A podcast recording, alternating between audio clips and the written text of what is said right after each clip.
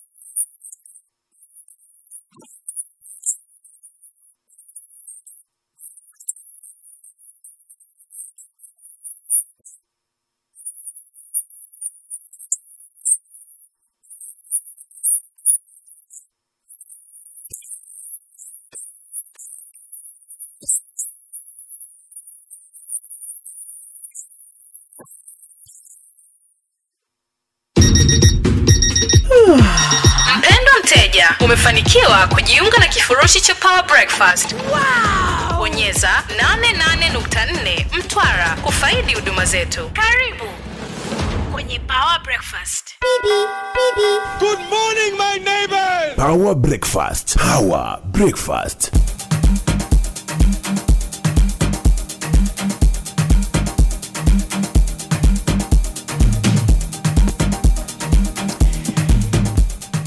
Mbili na dakika nane. Good morning. Morning. leo hali ya hewa kama nzuri sana.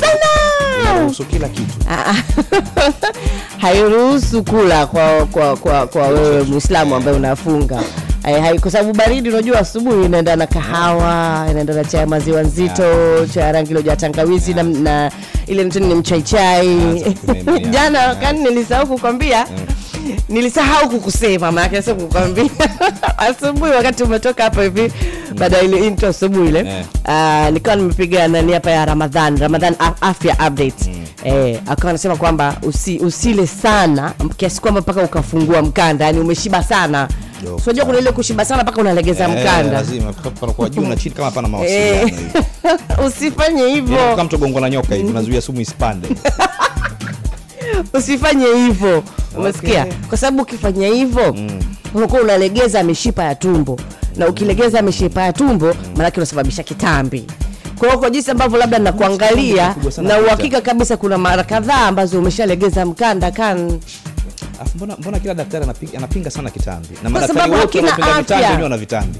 Ni ukweli kwa sababu mtu anakwambia mfate mtu anachokisema si matendo yake Eh, kwa hiyo unavyomwona daktari ana kitambi na yeye anakwambia usio na kitambi haimaanishi kwamba hicho kitambi ulichonacho ni sawa kwa sababu yeye anacho. Dr. Sisa mwenyewe anasema hivyo Ah, mimi sijawahi kumwona Dr. Sisa lakini ndio hivyo. Manake yeye akiwa anafanya binadamu tuna mapungufu yetu eh. lakini anachokiongea ni, kutu, ni kutupa elimu sisi. Na ndio ile sasa wewe kama unaweza kufuatilia fuatilia usifunge eh. ukila ukila usikule, usikule ukapitiliza ukafunga yani mpaka ukafungua mkanda yani unalegeza yani ile kama suruali basi unalegeza. hata kama kesho unafunga kwa sababu ukifanya hivyo unakuwa unalegeza mishipa ya tumbo. Ukilegeza mishipa ya tumbo maana yake unapata unakuja kupata kitambi. Kwa namwambia kan sidhani yani mara nyingi na uhakika ameshalegeza mkanda wa suruali. hata hata. Bado niko na mfumo bado mimi naamini nikani kinampendeza.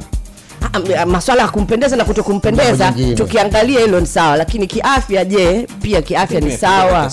maana kupendeza kwa mtu ni unazungumzia afya si mwonekano eh? ni mafuta Kusema kwenye hilo mafuta. vipindi vya wale madaktari wanaofanya operation umeona wakati eh, wanazitoa unaiona nani yani kwa sababu inakuwa inawaziba ku kuona sasa kiungo chenyewe kilicho. Kwa mfano mtu anataka kuangalia utumbo pale anakutana na jifuta kwanza. Kwa hiyo anabidi alikwangua lile jifuta ndo aone utumbo uko wapi. Kama sudi ulisi nimevimba figo. Kwa tafika kipindi utakuwa unaelekeza hebu una mjukuu wako. Kune kwenye goti maana wewe huoni. Mkono kaufiki mpaka digit Hii hapa ni Power Breakfast ya Clouds FM. Good morning Tanzania, good morning Dar es Salaam, Manyara kule tupo tupo bana. Manyara tuna Mtwara um, tunapatikana AA.4, Manyara ni 107.8 kitu kama hicho, tunapatikana kule Manyara. Kwingine kokote pia tunafahamu tunapatikana 104.4 DODOMA Dodoma 106.4 kule Tanga, Dar es Salaam na 8.5, Mwanza tupo pia A Town leo mapema sana. Nilikuwa namwambia kuhusiana na hali ya hewa leo. Mm. kana kanaambia hali ya hewa leo inaruhusu kufanya kila kitu. Nimwambia lakini kasoro kunywa chai asubuhi kwa sababu ndio hali ya hewa inaruhusu vizuri sana kwa sababu kama umefunga anasema nasema kama umefunga. Ah, lakini hali ya hewa leo ina nini? Hali ya hewa ni mvua baridi. hali ya hewa nzuri. Na kama ni- unataka ah masudi umetoka wapi? No, no, no, sijaangalia juu. Kwa chini pia inawezekana. Chini. Ah, chini hakujaloa kuna sehemu mimi umetoka wapi? Ah, Dar es Salaam kubwa Dar es Salaam kubwa. We Dar es Salaam sinaweza ikamvua ikanyesha mvua Moroko eh. Mikocheni haijanyesha Dar es Salaam kubwa. Eh. eh Dar es Salaam nafikiri tuishie hapa. Na- nakuja kwa usafiri wako. Nakuja kwa usafiri wako mwenyewe. Ha kana una, una, una data ya kuwasomea hapa. muda hapa mrefu sana nimekaa nayo nawaza. Bwana tume tumeshimbiwa biti moja uh, ndege yetu sasa hivi yote ya tanzania ikifika nchini marekani huenda zikakamatwa. Marekani tena? Eh, sasa hivi. Ni kama ulisikia ni kuna kampuni moja ya australia inaitwa indiana resource kwani kwanza kuna ndege yetu inaenda Marekani? Mimi mwenyewe ndio kusema Si yani ipo na- au- sasa hivi. hawatothubutu kuikamata ndege Hii- hawaipati. Kwa sababu haiwezi kwenda. Ah, ah, hii ya mizigo inatengenezwa Marekani inamaliziwa kutengenezwa kwa Marekani. sasa wamesema mpaka iende. Ah, lakini si ipo. pale pale. Ah, Subiri. Mkitu kama anambia mlisema kama itakuja. Hii imetengenezewa hapa. Subiri. Ni hii ambayo ilikuwa na over invoice. Eh, over invoice. eh, over invoice. Ndio inatengenezwa. Ina, ipo kwenye tena Iko ya za mwisho, kabisa. Ipo kwenye testing nafikiri sasa hivi. Wenyewe wakaingia ni pale kabisa kilomita sifuri kama gari yangu. Yenye over invoice ambayo ina nani ina ile 56 Eh, extra. sasa kwa sababu ya ku ku over invoice? Ah, ah. mengine. Eh, ni, ni, ni, ni mengine kabisa. Huyu na huyu ni wa australia. Eh, huyu huyu kosa lilitokea wakati wa rais magufuli. Ambayo ilikuwa ni nini? Eh, yani tatizo lilianzia wakati huo. Wakati wa Rais Magufuli. Sema ko- Eh, kosa au nini eh? Shida. Ngoja kuna nini? ngoja nisome kidogo kampuni hiyo imeshtaki tanzania baada ya kutaifisha leseni ya uchimbaji madini katika mradi wa ntaka hill nico bila fidia yoyote wakati wa uongozi wa hayati dr john pombe magufuli. Mkurugenzi mtendaji wa kampuni hiyo brown Burns ameiambia the african report kuwa hatosita kuishikilia ndege ya tanzania endapo itashindwa kulipa fidia kama ilivyoamuliwa na mahakama ya icsid tanzania ilichukua mali yangu nami nina furaha kufanya hivyo hivyo amesema ana furaha maanake hata mashamba. E, na amesema ana furaha. Aje tukata mashamba ya nini ndio? Kwa sababu mahakama ndio ya, ya ICSID ishatoa hukumu. ilitoa hukumu ya mali ya tanzania yote kushikiliwa itakapokwenda nchini marekani eh, kwa ajili ya kulipa, kulipa fidia hii. Yeye anajua kama tunatengenezea Marekani. Maanake ukishasema nina furaha maanake hapo Yaani unajua nitakuwa na furaha na nina furaha vitu viwili tofauti. yani kama namuona hivi anaisubiria njia geti ah sasa Ah, pale ikichukuliwa sisi tuna ni issue ni kwa mtengenezaji. Kwa nini? Hajatupa ndege yetu. Kashakukabidhi. yule si astupe si tuletee ndege unakabidhiwa? Kwamba si tunakulipa kabisa kutuletea ndege Tanzania. Ah, kashalipwa. Tuletee ndege Tanzania. tuletee ndege Tanzania. Mimi sifanyi kazi ya usafirishaji. Mimi kazi yangu kutengeneza na Turudishie hela waziri mara zote. Turudishie hela yetu mnakuwa wahuni tu. Turudishie hela yetu. Waziri wa uchukuzi huwa anaifataga Sawa. na marubani wake watatu wanakujaga hivi kwa mara ya kwanza ah, tuko bize tuna mikutano mingi tuletee ndege yetu. Kwa rahisi inawezekana hiyo. Eh? wewe ndio inawezekana. Unajua hata wenyewe pia huko wana apply sana ukax. Ni kuwa mkaksi tu sometimes. Sikiza hii ikikamatwa nje ya geti ya kwako Ah, unamwambia kabisa mi mimi nataka nilete ndege Tanzania. Uta- uta- utaongeza extra charge? Eh ya usafirishaji. Kuokoa ndege kushikiliwa Eh. naongeza. Eh. Kwa hiyo akitoka na nje peje mara kagetini au sikiliza mbele sikiliza niletee hiyo ndege Canada. Ule siku kapiga pini sehemu zote. Hiyo ndio hivyo. Nakumbuka wakati wa rais magufuli pia ndege zetu zilishikiliwa kwa makosa yaliyofanywa na serikali zilizopita. Tuende kwenye ishu hii ya mgodi ilikuwa ni nini?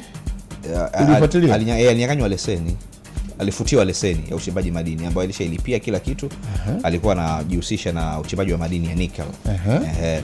kwa wakati ameanza tu wakati uh, uchimbaji ndo serikali ya awamu ya tano ikaingia madarakani. Eh. na ndo ikaanza ile zile harakati za kurekebisha sheria za uchimbaji madini. Lakini una- unaweza kurudi nyuma kwa sababu kulikuwa kuna tatizo kwenye ishu za leseni. Uh, kuna masharti alishindwa kuyatimiza. So, alipewa leseni. uh-huh. baada ya kupewa leseni alipewa eh, leseni uh, na serikali wakati anaingia madarakani tu waziri akampa serikali ikampa leseni ya uchimbaji. baadaye kwenye marekebisho ya sheria za madini kama unakumbuka Eh. zilikuja marekebisho ikaonekana kuna zile percentage ambazo serikali inabidi imiliki kwenye kila mgodi. Mm. yule akashindwa kuafodi akasema wakati sheria mnaitunga tayari mlishanipa mkataba. nalo sasa nalo pia ni neno. Alafu serikali ilonipa mkataba ndio hiyo hiyo. Sini kama kwa mfano. Subiri bro. Unajua msumeno unatakiwa kukata mbele na nyuma. Kwa mfano uh, marekebisho ya kanuni feti yanayopelekea ishu ya za, za, za plea bargain sindio kwa mfano yanafanyika sasa hivi. Yakishapita kesi za nyuma zinakuwaje? Zimepita. Ah, yule alisema wanaweza wakanani Ah, ni utaratibu mwingine sio Yaani kwamba hapo hapo kwamba watarudi kule waseme kwamba hii sio sawa. Sawa Ni Yaani utaratibu wat- wata- mwingine. wale wengine ambao wanadai sasa watafungua utaratibu mwingine. Ndio. kwa maana yake ni Wa kwamba kuweza kama, eh, sasa. kama jambo kama, kama, kama utaratibu umewakuta uh, labda mnasema kuanzia sasa darasa la kwanza watakija wanatakiwa wafanye hivi. Wa- waliojiandikisha mwaka jana na mwaka juzi wataendelea. na utaratibu ule ule. Yani unaelewa? Yeah. kwa hiyo kilichotokea wakawa wana- wanamlazimisha afate utaratibu mpya. Wakati tayari ameshaingia mkataba wa makubaliano wa mkataba uliopita ambao serikali ndio hiyo hiyo. Kwa hiyo akagoma. Alipogoma serikali ikamfutia leseni yake akaenda kuna video moja sijui kama feti uliiona inaonyesha tuko kwenye mashauriano na hii sijui kama ni tusiite mahakama lakini wale jamani ni tribunal sasa sijui kama ndo- ndo kwa kiswahili mahakama. Hiyo ndio ambao wana, wana, wana settle disputes. Yani unajua kuna taasisi ambazo zina zina zinatatua zinatatua migogoro mnaitwa wewe na unaitwa wewe. Kama unavyoona mfano wa jaji judi mm. unajua? Eh, eh. yani mnaweza mkakubaliana kwamba bado anaweza kaja akakusikiliza akakusikiliza. Kwa hiyo niliona kuna video moja ilitumwa kwenye group moja inayoonyesha tuko katika katika mjadala kuhusiana na masuala haya ya, ya, ya, ya, ya, ya migodi haya. Ngoja taifuatilia ile video nione. Sasa sijui kama ndio ndio hiyo au hiyo nyingine tena. Walipomfutia leseni akaenda mahakamani kwenda mahakamani kashinda kesi asubuhi tu. Wakati ulikuwa unasema katika baadhi ya kwa mfano kule Gademit mm. kule Gademit, yani nikwambia kwamba wenyewe watu wa, wa nchi ile watu ambao wako kwenye kwenye position fulani fulani yani wanaweza wakawaingiza mkenge wanaingiza mkenge nchi yao wenyewe. Wanajua kabisa kwamba maamuzi haya tukiyafanya huyu atakwenda mm.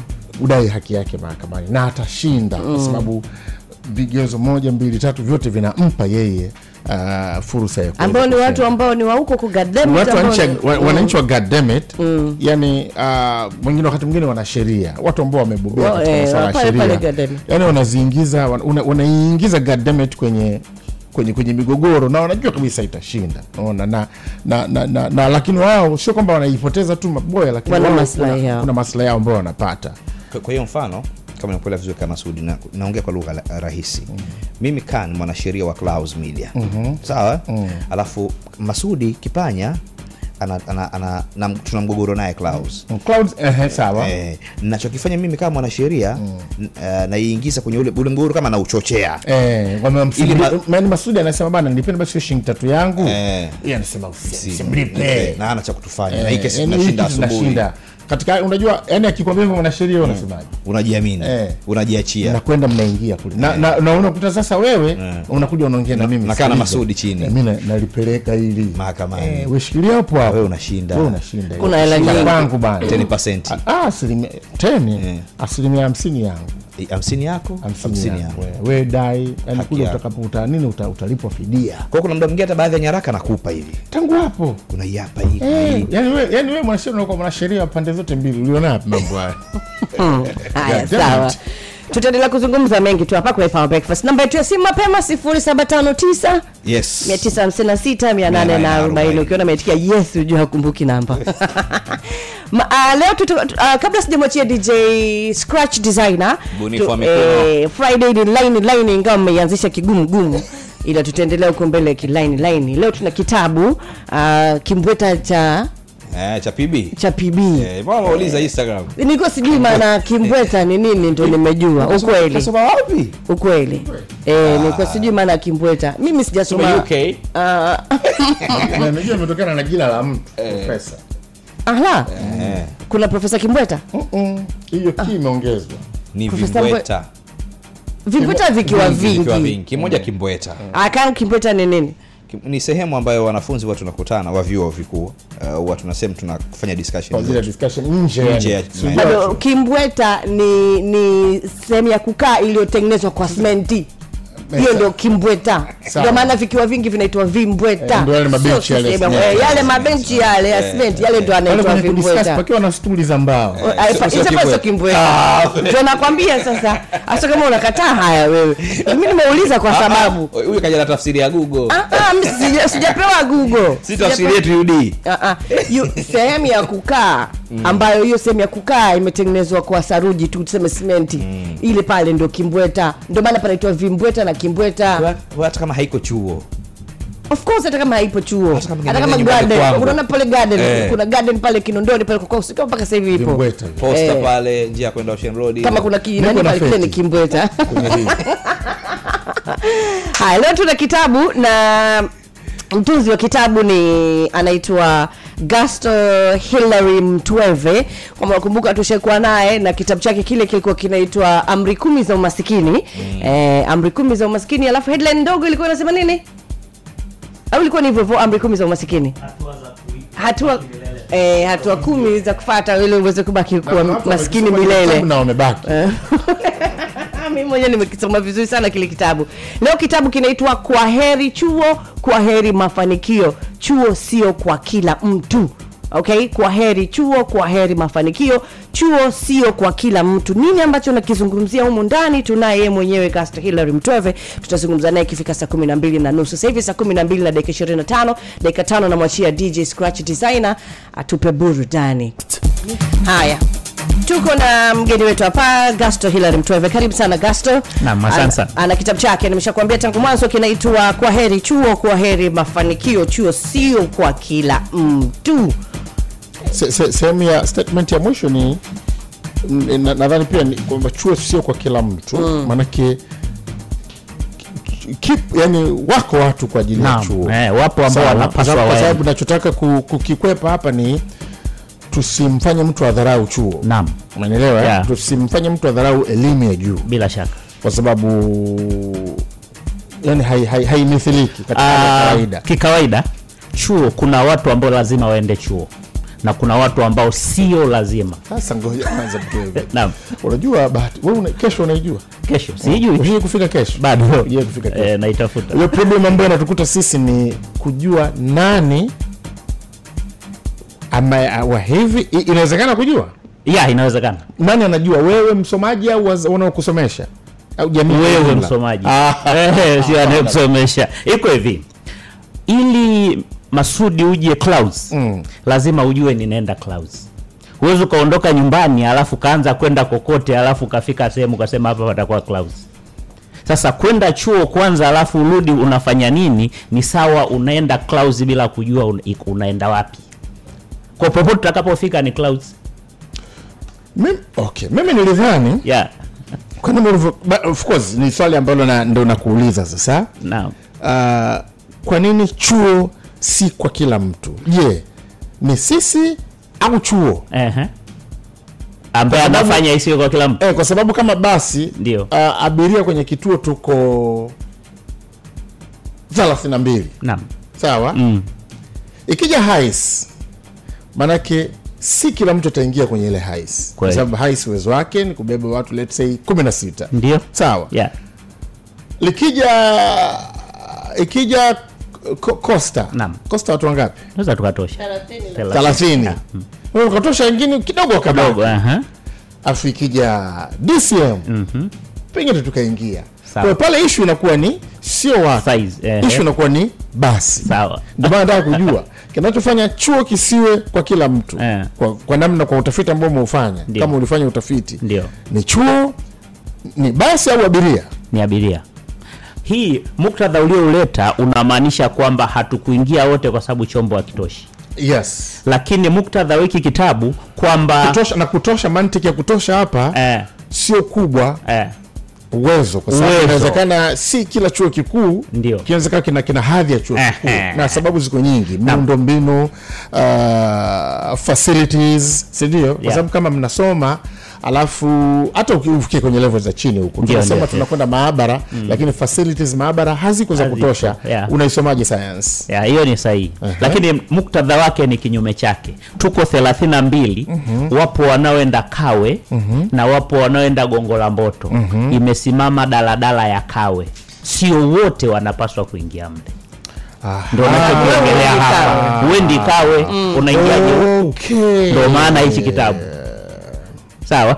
Yaani chuo kikuu inabidi waende wale wanaoenda kawe wapande basi la kawe. We subiria basi lako. Basi lako sio elimu ya juu.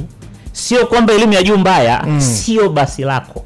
Sio basi lako. Eh, basi lako ni jingine ruti yako ruti yako haiendi chuo kikuu ruti yako inapitia gongo la Mboni. Sasa ukienda chuo kikuu unapoteza muda utarudi hapa uelekee sehemu unayoenda tuweve bana kwa sababu kuna dropouts unajua eh? Yeah. wa universities yeah. yani wa, wa elimu ya juu watu ambao wamefanya mambo makubwa duniani. hapo ndo unaenda unajikuta umefika kona sasa ya huku kayo. Sasa, Eh, mimi eh. nimefika Eh, wewe unashuka. unashuka, wewe unashuka. unashuka sasa yule alikuwa anaenda basi sio lake kagundulia njiani sasa we, wengi tumesinzia tunafika mpaka mwisho wa kituo hivi albert ali albert einstein alifika levo ya juu au ali, albert kisa chake aliambia aliambiwa kwamba huwezi eh? eh, hana akili. Hana akili Eh, hana akili hana akili. albert einstein ni nani?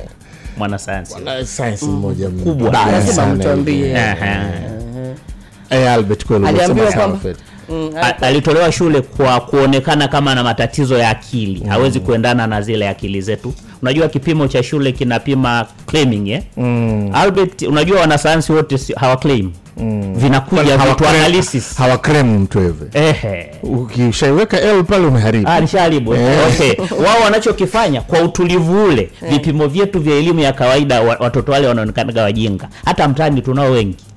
Lakini unajua hilo nani kuwa slow learner unajua wakati mwingine pia ni, ni akili nyingi eh? nyingi zimezidi kwa sababu kila kitu lazima uanalyze. Yes sawa? Mpaka uje utoje sio ile moja moja. Ah, ye hiyo hana. Kwa nini? Iweje? Yes. anavyokuja kutoaje mm, huyo mjinga huyo Ah, bwana umenikumbusha kitu kimoja. Kulikuwa kuna mwalimu mmoja sija atanisikia. Lile darasa lilikuwa lina masista du. Sitaji kwa sababu nikitaja atajua lilikuwa lina masista du. Akuwa anataka sifa. Basi sisi ambao unajua mimi kwa mfano mimi somo lolote ambalo lina tabia za hesabu mm. yani mi napata tabu changamoto. As an artist. Mm.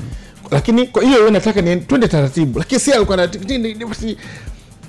nikamtafutia kona nikamwambia sikiliza unajua unapozungumzia uwezo wa utambuzi tunatofautiana sasa sijui kama sisi ambao tunachelewa kutambua ni wajinga au vipi mm-hmm. au ndio hilo tatizo ambalo unalisema? Sio tatizo. Tunataka Eh, kujua eh, kila kitu. tunawapimia kitu tofauti. Kipimo cha masudi na mi napenda sana hesabu. Ukiniuliza hesabu dakika chache sana nita- nitakuwa nimekujibu.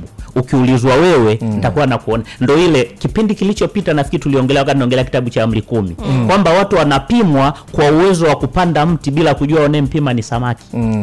Huyu samaki ataonekana mjinga maisha yake yote sasa mi navyokupima kwa uwezo wa hesabu wakati we ni artist ni sawa na mi leo niambie hebu nakupa siku mbili niletee katuni hapo. Unanionea? Sawa? Kwa mifumo yetu yote imekaa kwa mtindo. Wote mnaambiwa bwana elimu yetu ni fair wote mtihani mmoja hiyo sio fair.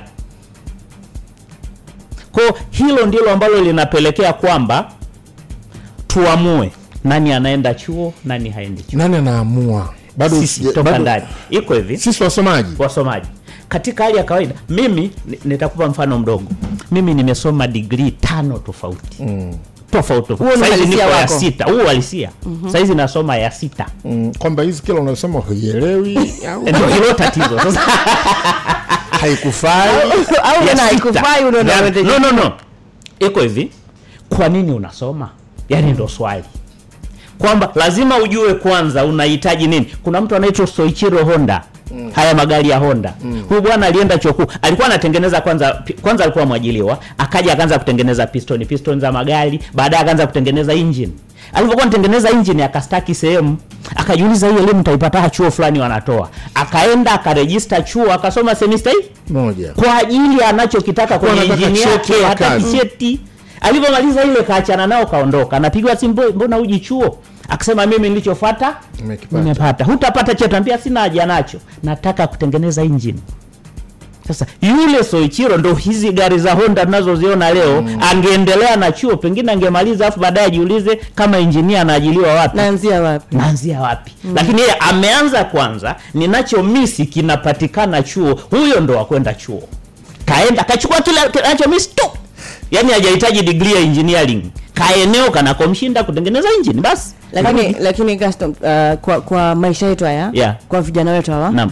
ni, na, ni wacha- wangapi ambao wanaweza wakaanza? Naam. Alafu akaona hiki sasa naweza nikaenda kukisomea. Yes. Na akaenda kukisomea. Kwa kwa kwa kwa, kwa uhalisia wa, wa vijana hapa Tanzania. Uhalisia ni mgumu ninaanza mf yani kwa mfano mimi familia yangu nitaianzisha kwa mfano. Mm. nimesema mi nasoma digrii ya sita mm. lakini maximum mwanangu nitampeleka kidato cha sita mwisho. Simpeleke chuo. Kwa nini? Kwa sababu baada ya kidato cha sita namuexpose na dunia nitampitisha kwa kipanya aona atapendapenda kuchola hasa hapo gasto ni kwamba amefanya maamuzi yeye umemfanyia wewe kama jamii. Nimefanya mimi ili afanye maamuzi yake.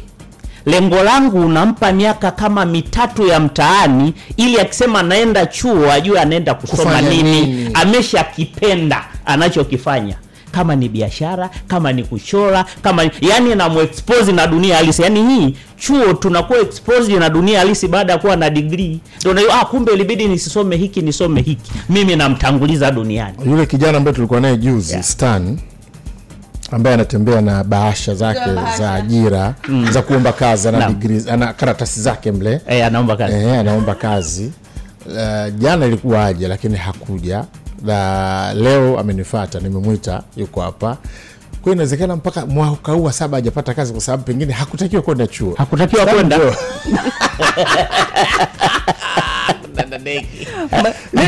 mi nataka nimuulize ah, eh, kwamba ulikuwa unajua uh, unachoenda kukisomea unaenda kukifanyia nini? ama ukuwa unajua kwamba unatakiwa kwenda yani ulikuwa unaenda chuo kwa sababu ipi? Au sifa tu ya kijiji kwa Eh, sababu kijiji eh, akijatoa wachuo graduate wa chuo. Ah, kwanza um, katika jamii ya tanzania imezoeleka kwamba tumelelewa katika mazingira ya elimu ndo ufunguo wa maisha. Mm. so ili ufanikiwe tumekuwa mentored kwamba mpaka usome ndo upate mafanikio. Mimi ni moja hao ambao umetoka katika hiyo ruti kutokana na nature ya maisha ambayo tumetoka nayo mtaani. Tumeshawahi kukaa na kujiuliza elimu ni nini? Uh, kwa tanzania yani hapo tulipoambiwa kwamba elimu ni ufunguo wa maisha kuna watu ambao wana take time kujiuliza elimu ni nini. Sasa hiyo hiyo imekuwa tofauti. Baada ya kugraduate nimekuja kugundua mtaani kwamba miaka mitatu ya degree engineering ambayo nimefanya mm. ni, nilikuwa nahitaji kusoma kidogo sana kufanya kazi ambayo naifanya leo. Uko unahitaji kusoma kidogo sana? Kidogo sana kufanya kazi ambayo naifanya. Sababu zile ni kama technician certificate zile Eh. ambazo tunatumia katika vifaa ambavyo tunafanya makazini. Ambao unaweza ukasoma miezi kumi na mbili au miezi tisa tentative na ukaweza kufanya kazi ambayo unaifanya hapa. Lakini katika curriculum ya degree unasoma mi, semester nane. Alafu unachokwenda kuapply kazini ni kimoja. Mwaka kwanza kutana na basic civil nimekutana na mechanical nimekutana na nini. Lakini at last katika English unakutana ka- eh, English grammar napiga. Eh, sana tu kwa ajili ya kuandika barua hizi za kuomba kazi ujue Kiingereza. Sio umeelewa? Lakini kwenye kazi ulifanya upande wa IT minor course katika main course yangu ambayo mimi nimesoma na ndo kazi ambayo mtaani kwamba sio kwamba chuo wamekupa wamekupa vitu vingi zaidi kiasi kwamba utakapokuwa unapanda utakuwa unakutana navyo. Sasa huo ndo mtaala ulivyo. Yaani hauakisi uhalisia wa soko la ajira. Ndio maana huyu anakwambia kuna wakati lazima uwe exposed ukatafute solution unayoitaka kwa mfano ukimwangalia honda alikuwa anaona labda katika piston alikuwa anahitaji piston yenye stroke nne mm. ili aweze kumove. Sasa anahitaji nini kusoma kumaliza syllabus nzima wakati akishapata ile stroke nne akirudi kwenye kiwanda chake gari yake imeenda. Au wewe kwenye gari yako ile ya betri mm. labda unahitaji betri yenye energy ya kumfanya mtu as- asustain masaa sita.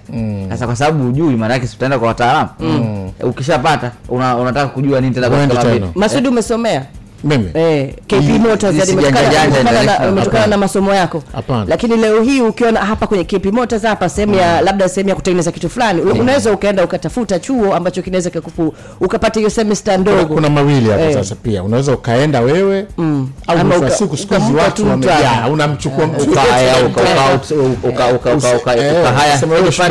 akakupa solution yako wewe unasoma fulani kaa hapa. Lakini ukiwa na umri mdogo kama hivyo maanake unaweza ukaenda ukajifunza mwenyewe yeah. Ili wewe mwenyewe pia ukawa ni sehemu ya kutoa mafunzo kwa, kwa wengine ambao wanafata chini yako na sio lazima ajifunze kwa ajili ya kutengeneza KP Motors, anaweza akajifunza kumanage wanaotengeneza. Naenda kusoma utawala, Utawala, kusimamia. public administration. Eh, naenda kusimamia kampuni. Sasa pale unaenda tayari kuna kitu cha kufanya. Unajua wenzetu wenye asili ya India huwa hatuwaelewi vizuri, lakini falsafa yao ni hii. Mtoto aweze akapelekwa sehemu ambao hawajui atarudi kufanya nini Exactly. wanajua kwanza tunahitaji mwanasheria ndo dogo kasome sheria. Tunahitaji mhasibu tunahitaji daktari. Kwao kipo. Kwa lakini sisi weusi tunasoma kwanza afu narudi ehe kuna nini mtaani? Kwa mfano huo unaelewa kwa nini babu yake mo alimpeleka mo george town? Yeah. kwa sababu alikuwa anajua kabisa katika kampuni ya familia there is a time nita retire. Na nikiretire nahitaji leader. Akainvesti fedha nyingi sana kwa Mohamed Dewji anamtoa Tanzania anampeleka Marekani katika chuo chenye hadhi ya juu katika taifa la Marekani. Leo hii mo akienda katika biashara za Marekani anashawishi. Ana anafiti na warabu wanafanya hivyo pia. Yeah. unajua Ndio hivyo. Yani unakuwa lakini unakuwa unamjenga kwanza mtoto. Yeah, of course yani ya kutokea from nowhere. Nataka, Eh. nataka nione kauli yako uh, Mtweve ambayo inasema kwamba wewe, wewe kama mwanafunzi wewe kama mtoto ndio unayeamua kwamba unachokipenda ni nini unaenda kusomea? Ama Ah, umeshaanza kuona nini huko kwa umri wa watoto wetu ukiwaambia yeye anaamua hapana. Eh? Wazazi tuna jukumu la kuwa expose. Ah, kwa mtoto akitamani kucheza cheza mpira wazazi wa Peleka. tunawazuia tunasema shule shule. Mm, kwa maana yake tayari in default anajua kila kitu ni shule. lakini kwa sababu sisi wenyewe hatuna huo msingi. Yeah. unajua ni watu wachache sana wenye kuweza kujua unazungumzia career path. Mtu Yeah. apite njia ipi. Ni sahihi. Tutaendelea na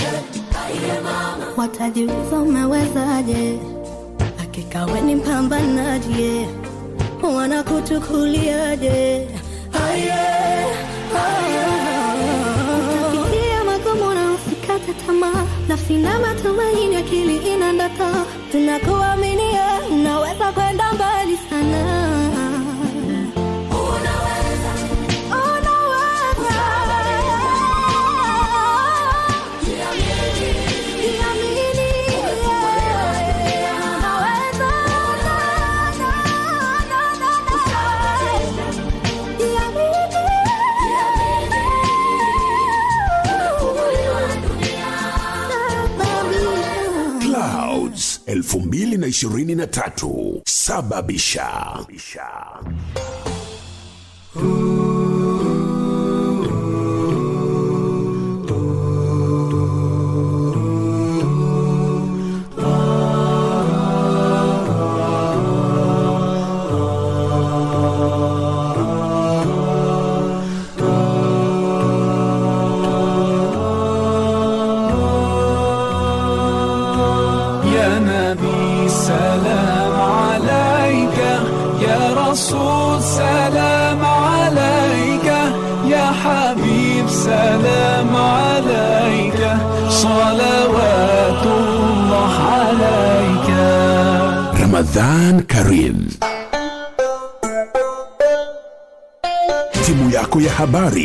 Zaidi ya habari, ina uhakika na mapya kabisa ndani ya Power Breakfast News Team.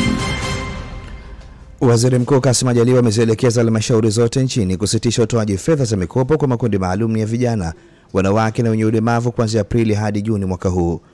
Na Wakenya 32 wafungwa jela mahakama ya kijeshi Uganda. Kina cha hayo na mengine mengi ni kukaribisha ujiunge nami katika PB News asubuhi hii. Jina langu ni Mbaruku Khan.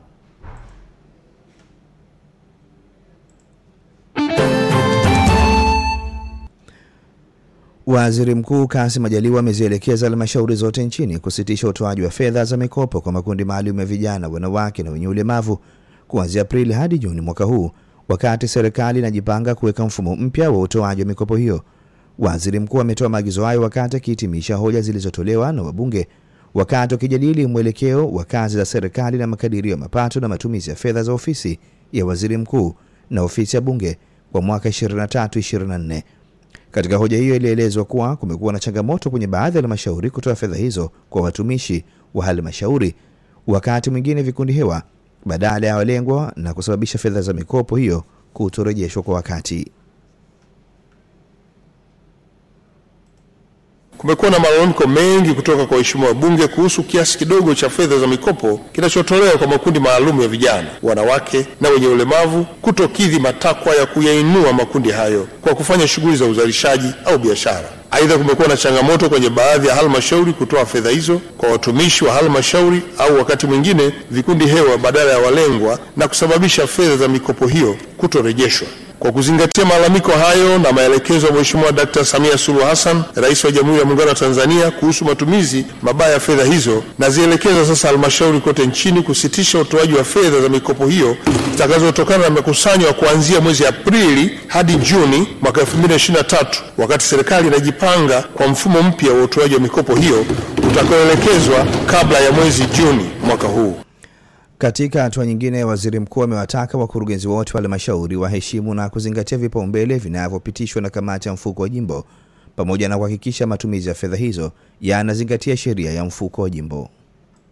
Fedha za mfuko wa jimbo zinasimamiwa na sheria ya mfuko wa kuchochea maendeleo ya jimbo wa sura namba 96 ya sheria hiyo, na imeeleza kinabaubaga kuwa usimamizi wa fedha za mbunge wa jimbo utafanyika kupitia kamati ya mfuko wa jimbo hilo ambayo mwenyekiti wake ni mheshimiwa mbunge wa jimbo hilo na katibu wake ni afisa mpango wa halmashauri husika. Kwa lugha nyingine, mheshimiwa mbunge ndiye mwenyekiti wa kamati ya mfuko wa jimbo inayoratibu miradi na shughuli zitakazoelekezwa kupitia mfuko huo, na pia ndiye mwenye mamlaka kuitisha vikao vya kamati hiyo. Na kwa msingi huo, nitumie nafasi hii kuwaelekeza wakurugenzi wote wa halmashauri kuheshimu na kuzingatia vipaumbele vinavyopitishwa na kamati ya mfuko wa jimbo pamoja na kuhakikisha matumizi ya fedha hizo yanazingatia sheria ya mfuko wa jimbo. Imeelezwa kuwa maambukizi ya ugonjwa wa malaria kwa mkoa wa Mtwara yako juu zaidi ya mikoa mingine ambapo katika watu mia watu 23 bainika kuwa na ugonjwa huo. Taarifa yake Juma Muhammad kutoka Mtwara inafafanua zaidi. Akiwa katika jukwaa la wadau watoa huduma za afya, ustawi wa jamii na lishe kwa manispaa ya Mtwara Mikindani leo, mratibu wa malaria mkoa wa Mtwara Dr. Kanuda Nswila amesema hali ya ugonjwa huo ni mbaya kwa Mtwara, huku halmashauri ya wilaya ya Tandahimba ndiyo inaongoza kwa maambukizi. Maambukizi ni, ni makubwa. Kwanza ni kwamba kitu kinachosababisha ni uelewa, elimu ile haijawaingia wananchi kuhusu jitihada za kupambana na malaria, kwa sababu unakuta kwamba wengine wana, wanapopewa neti wanakuwa na imani potofu, si kwa ukilala kwenye neti labda mnaweza msipate watoto. Kuna briefs ambazo zinatolewa, lakini elimu ndio kitu ambacho ni tatizo. Mkuu wa wilaya ya Mtwara Hanafi Msabaha akizungumza katika ufunguzi wa jukwaa hilo akakiri ukubwa wa maambukizi ya malaria kwa Mtwara, huku akipongeza jitihada za wadau wanaofanya tafiti za kupambana na ugonjwa huo. Nilikutana juzi na wadau wa wanaitwa CSK, wanajaribu kufanya utafiti kuona kwamba Plasmodium tunaweza tukamkabili, tunaweza tukamdhibiti kwa kuwa na makazi bora. Kwa hiyo tukilala kwenye nyumba ambazo mbu hawaingii, tunaweza tukawa tumemaliza tatizo. Kuna, kuna research inafanywa inafanywa, kama ikileta majibu hayo, basi sisi serikali tutachukua tuanze utekelezaji, tuhamasishe wananchi kuwa na nyumba zinazofanana na hizo. Baadhi ya watoa huduma za afya katika sekta binafsi na za umma wakaeleza hali ya wagonjwa malaria wanaofika katika vituo vyao kupata huduma. Kwa upande wa kituoni kwetu wagonjwa wa malaria wapo, lakini ukilinganisha na miaka ya nyuma au miezi ya nyuma, na sasa hivi uh, wagonjwa wa malaria wamepungua, sio kwa kiasi kile ambacho hapo awali walikuwepo. Lakini pia hata anapoenda kutibiwa kumaliza dozi, hamalizi dozi, mtu anatumia dozi labda mara moja mara mbili, akipata nafuu hamalizie dozi. Kwa hiyo malaria inaweza ikarudi ikawa kali zaidi ya pale, na pia wakati huo waendelea kuambukiza watu wengine. Mimi naitwa Juma Mohamed kutokea Mtwara na hii ni Clouds. Mahakama ya jeshi nchini Uganda imewahukumu raia thelathini na wawili wa Kenya vifungo vya miaka 20 jela kila mmoja kwa kupatikana na silaha kinyume cha sheria. Mahakama ilifanya kikao kanda ya Karamoja kaskazini mashariki mwa nchi hiyo ilitoa adhabu hiyo kutokana na hatia wafugaji hao jamii ya Turkana kupatikana na bunduki pamoja na risasi. Kundi hilo ni miongoni mwa washukiwa waliokamatwa tarehe nane mwezi huu katika maficho yao wakiwa na bunduki 31 na risasi zipatazo 751.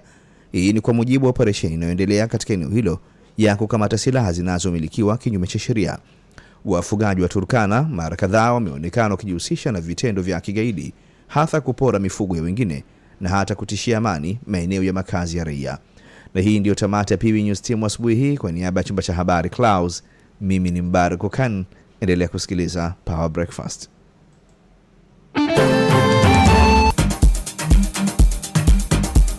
Amjid Khan umetoka kumsikiliza hapa. jina lake la asili litapotea Khan ni Mbaruku Mbaruku Eh, Khan. Mbaruku, eh. Unaweza kukuta wazazi wake wakamsahau Eh, Eh? kabisa kabisa Haya, tuko live kupitia YouTube. Mohamed Kigwangala kutoka Bunju anasema eh, kuhusu shoga nchini ni janga la taifa. Tatizo siku hizi watu wamekuwa wavivu sana, vijana wanapenda maisha ya msereleko, hapa ndo kwenye shida. Tumeanzia wapi huko tukafika hapo? Kigwangala Sauga Katambi uh, anasema hata wakikamata ndege zote, kwani zina faida gani kwetu wa Tanzania? Kazi ni hasara tupu. Anaitwa Sauga Gatambi. Isaac Mremi A Town anasema mawazo tu ya watu wadau sindio Mm. mtu aelewe mi nasema mesi ndio maana mtaja jina lake. 88.1 A-Town nasema mvua ya kutosha hadi mawimbi ya Clouds FM yamekata. Pole sana Jackson, utakuwa unasikia. Anasema yuko Arusha 88.1. sawa sawa mamlaka ni, niwaambie kuhusu nini hapa Mm, jana tulikuwa tulikuwa nao hapo TCRA wakawa Eh. wanatuambia kuhusiana na Vifurushi tuna vifurushi na vipeto. nikaona walikuwa wananiuliza sema da sasa Masudi kweli yani mimi na, na mtu bodaboda anapitisha nikakwambia kwamba uh, of course wanasema kuna kampuni ambazo zinasafirisha vifurushi Eh. yani kuna mabasi ambayo yanasafirisha abiria lakini pia na mizigo vifurushi yanasafirisha Mm. na hapa na katika miji hii kuna vifurushi kutoka hapa kwenda pale na nini na nini uka, uka nakumbuka ukawa inaku, ilikusumbua kidogo kwamba sasa kwa mfano kama bodaboda mm. anahitaji pia kuwa na leseni. Nikakwambia unajua uh, unaweza kukuta hiyo ikakusaidia. Yani bodaboda akipata leseni yake ambayo unaamini kwa mfumo ambao ulikuwa tunautaja kwamba huendi popote unaikata kwa kutumia hii tovuti hii portal sindio Mm. ya www.tanzanite.tcra.go.tz sehemu ambapo watu wanafanya wanapuuza wanafanya mzaha we kaza mi nakwambia watu wengi sana wanaweza wakawa wanafanikiwa. Kila sehemu ambayo watu wengi wanakuwa wavivu na sisi tuna tabia hiyo. Yani nyeoka pita pali ukishakuwa na leseni kwa mfano unapaki sehemu ambayo kuna maduka mengi unaenda unajitambulisha na unaweza kuwa na vibusiness kadi vyako namna hiyo. Na- una bodaboda huyo unaambia jamani wenye maduka mimi nina leseni ya kusafirisha vifurushi na vipeto. Na vipeto eh? Mm, na vipeto. si Mm. manake kitendo cha kuwa na leseni kwamba mimi nina uhakika kwayo namba yangu ni hii nitumieni mimi kwa sababu unaenda unaweza kujikuta unapata deals. Certified one, au certified eh. Yeah, unapata unapata deals nyingi wewe. Yani kila sema wewe ukiona sehemu na mimi nakufundisha. Ukiona sehemu wananungunika sijui nini eh, niwe nenda. Na kwenye uvivu ndo kuna, kuna fursa ya Yes. biashara. Mi- mi siunganishi uvivu hapo. Mm. mi naunganisha kipato cha yani cha, cha mtu wa bodaboda Mhm. na nilichokuwa nakisemea mimi masudi ni kwamba bodaboda ambaye yeye anakuwa ipo kijiweni Mm. akisubiri wateja Mm. Of umanelewa ambao pembezoni mwake kuna maduka Mm. kadhaa ambao mmoja akamwamini labda ndio anamfa, ana, ana, ana, ana, Hiyo- ana, hiyo- hiyo- akipata mteja wa online ndo anamwambia chukua hiyo hii peleka sehemu ya kama bodaboda kama kama kama mtoa huduma si ndio Eh. kwa mpokea huduma maana yake ni ile dhana ya yeye kuona kazi kufuata kifurushi chake sindio biashara pale sindo ilipo? Ilipo kwa hiyo unapita sasa pale kuonyesha kwamba hii kwangu ni opportunity. Sasa unajua hapo aingii nani ya uvivu. Feti nikwambie kitu. Sheria unaijua sheria naifahamu. Eh, kuna siku itaamka sheria. Mm. bana una kifurushi. Mm. unakipeleka kifurushi apeleka wapi? Bwana, unajua mimi pale dukani pale. Eh, eh, nampeleka nampeleka jamaa. Ah, kwa- unasafirisha kifurushi. Ah mimi napeleka tu. Ah, tena wanakuta wanakuta lile jina lile afisa afisa nini? Afisa wanaitwa afisa wa wasafirishaji eh? Hichi si kifurushi. Si ndio? Ndio kifurushi. Si unapeleka sehemu? Eh ndio unapeleka ah una leseni alafu sasa ukakuta wale hiki sio changu. Kwa hiyo kuna siku isiyo jina. Eh, wanasema siku unaotembea bila nguo ndio siku Siku ambayo na mama mkwe. na mkweo bora tu kutana na baba mkwe. Mnaelewana? Kwa hiyo wamiliki wa mabasi ya abiria ambao pia mnajihusisha na kutoa huduma ya kusafirisha vifurushi vya wateja kampuni za kusafirisha vifurushi kwa kutumia aidha magari au bodaboda kutoka sehemu moja kwenda nyingine kampuni ambazo zinatoa huduma ya usafiri kupitia mtandao na wanaotoa huduma ya kusafirisha vifurushi vya wateja hatua hii ni muhimu sana kuwezesha kufuatilia haki zako zinapokiukwa. Kwa mfano kifurushi chako kimepotea Potea. hata unadaidai vipi unamlaumu nani kwako wewe mtu wa huduma za usafirishaji wa vipeto na vifurushi kumbuka kutoa huduma za mawasiliano. Bila ya kuwa na leseni ni kutenda kinyume na sheria. Akishaingia tu bwana sheria hapa unajua Mm. utaratibu wake ulivyo. Sasa kujisajili ingia katika lango la huduma kwa maana ya portal kwa watoa huduma za mawasiliano ambalo ni www.tanzanite.tcra.go.tz bofya eneo la apply for license jisajili kisha endelea kuwasilisha maombi yako ya leseni za mawasiliano. Jana tulimwambia dada lusi atutafutie bei hizi. Yani wakati una, unaingia uwe tayari unajua. Kwamba unalipia bei gani. Alichokuwa alichotuelekeza jana alisema ziko za aina tatu. Alisema kuna intra inter na City, mm. Sindio? Eh, ndani ya mji. eh, ndani ya mji. Alafu kuna mji na mji na kuna Taifa. Nchi na nchi. Yes. Zote hizo zina tofauti yake. Tcra wanakuambia tuma chap kwa usalama sawa. Jamani mnakumbushwa na mimi naendelea kukukumbusha kwamba sasa hivi stanbic bank wanatukumbusha hivyo kwamba unaweza kutoa na kuweka fedha kupitia kwa mawakala wote wa stanbic wanaopatikana nchi nzima. Benki ya stanbic kwa sasa imekusogezea karibu uh, huduma za kibenki karibu yako na kwa gharama nafuu kupitia mawakala wanaopatikana nchi nzima. Kwa mawakala wote nchi nzima benki ya stanbic bank inakuwezesha kudaka uh, fursa hii kabambe ya kufanya kazi na stanbic kama wakala wao. Kuwa wakala wa benki ya stanbic unatakiwa kuwa na vigezo vifuatavyo. Moja unatakiwa kuwa na kitambulisho cha taifa nida mbili unatakiwa kuwa na leseni halali ya biashara Mhm. tatu unatakiwa kuwa na namba ya mlipa kodi tin ambayo sasa hivi tra unaipata kupitia Mm. kwenye lango lao Yes. eh, taxpayer portal Mhm. ukiingia kwenye tra.go.tz Mhm. pale ukienda unapata hiyo tin uh, unatakiwa pia kuwa na biashara inayoendeshwa kwenye sehemu ya, ku, ya kudumu na rasilimali watu ili kuhakikisha unatoa huduma kwa ufanisi na usalama kama unakidhi vigezo vyote hapo juu tafadhali tembelea tawi lililo karibu yako ama piga simu huduma kwa wateja kupitia namba ambayo ni ya bure 0800 75 11 11 hiyo ni 0800 75 11 11 vigezo na masharti vitazingatiwa. Stanbic bank inawezekana. Inawezekana. Ehe, tutarejea tena hapana mwandishi wetu lakini baada ya kusikiliza wimbo mmoja basi kwa burudani. Leo nataka nifanye flashback friday hivi. Alafu tukirejea tutamalizana na bonge ili tuweze kumalizana pia. Kitabu kinaitwaje? kitabu. Kitabu. Kinaitwa kwa heri chuo kwa heri mafanikio. Leo ndio tuko naye na sida cota de la vida. Na bonge. Ana nini? Leo bonge bwana yuko na mdau kutoka kilosa morogoro akiwa naiomba TANROADS iongeze nguvu kwa mkandarasi ambaye anajenga madaraja kwa sababu kwa sasa hivi mvua zikiwa zinanyesha kilosa inakuwa ni kama kisiwa bonge Ijumaa ambayo kama kawaida yetu tumezoea kusema Ijumaa ya kufunga shule, na leo tunafunga shule tukitokea maeneo ya Kilosa kule, tunakutana na rafiki yetu ambaye aliwahi kuwa di- diwani wa maeneo ya, ya, ya Ulaya kule. Yeye ameniambia bana, Bonge, kuna kitu anakiona kama kidogo kinakuwa kizito, na hii uzito wake unawafanya watu wa Kilosa kama waendelee kuwa kisiwani kutokana na uchelewaji wa madaraja ya maeneo hayo. Mr. matokeo mambo vipi? Salama salama. Haya, unasema kuna shida ya madaraja, unaona kama hayana spidi. Eh, kiukweli kwamba bwana Bunge, labda nizungumzie kut- kutokana na haya madaraja yanayojengwa Ndio. barabara ya Kilosa Dunia ambayo Kilosa mjini hapa Maji Mingi na Ilonga na Msimba Hivi Dumila mpaka Kilosa mjini kuna kilomita ngapi hapo? sitini na tano Kilomita sitini na tano. ndio. Ehe, madaraja umesema yana shida gani? Eh, haya madaraja kiukweli kwamba yameanza kujengwa toka mwaka jana kutokana na maandalizi, lakini mpaka sasa hivi mwaka huu mwezi wa nne naona bado changamoto kidogo zimekuwa nzito kukamilika. Mwaka jana mwezi gani alianza kujengwa? Maandalizi yalifanyika kipindi cha kuanzia mwezi wa nane wa nane yalianza kufanyiwa maandalizi. Unakumbuka vibao vilikuwa vinasema mwanzo, yaani huo mradi unatakiwa utekeleze utekelezwe kwa kipindi gani? Ah, kiukweli vibao haviwezi vikasema, ila nilifanikiwa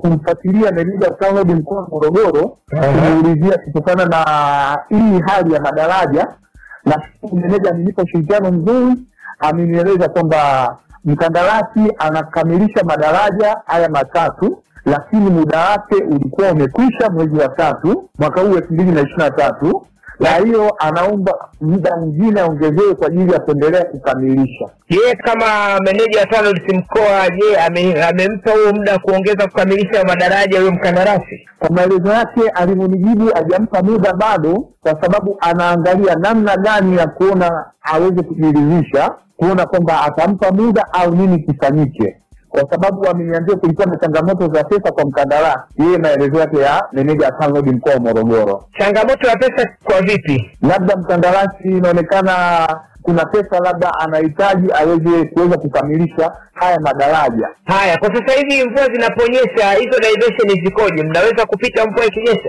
Eh, hizi diversion zilizotengenezwa, maanake mvua ikipiga inapotokea kama mivua kubwa, basi magari yatasimama kidogo mpaka maji yale yapite kwenye zile diversion, itakuwa wamejenga mazingira ambayo maji mengine yanaweza kapita chini na juu basi maji yakishapungua, basi magari yanaweza yakapita. Wakazi wa Kilosa, kwa hiyo ina maana ukipita maeneo hayo ukikuta maji yamejaa, inabidi msubirie kidogo. E, katika hali ya kawaida, labda hiyo hali ambayo ipo, labda mimi sasa niweze kuomba ngazi za juu, hususani mtendaji mkuu eh, aweze kuona jinsi gani kama anaweza akaongeza sapoti kwa haya maeneo au akatoa ushirikiano ili basi angalau hii kazi ikamilike kwa wakati, hii changamoto ili barabara yetu iwe nzuri. Tunashukuru barabara kwa kweli ya lami safi sasa hivi kutoka Dimila mpaka Kilosa unakuja hata kwa bajaji. Kwa madaraja yakikamilika, nadhani italeta maana kubwa sana kwa wakazi wa Kilosa. Na meneja wa TANROADS mkoa wa Morogoro ulivyoongea naye alikuambia huyo nini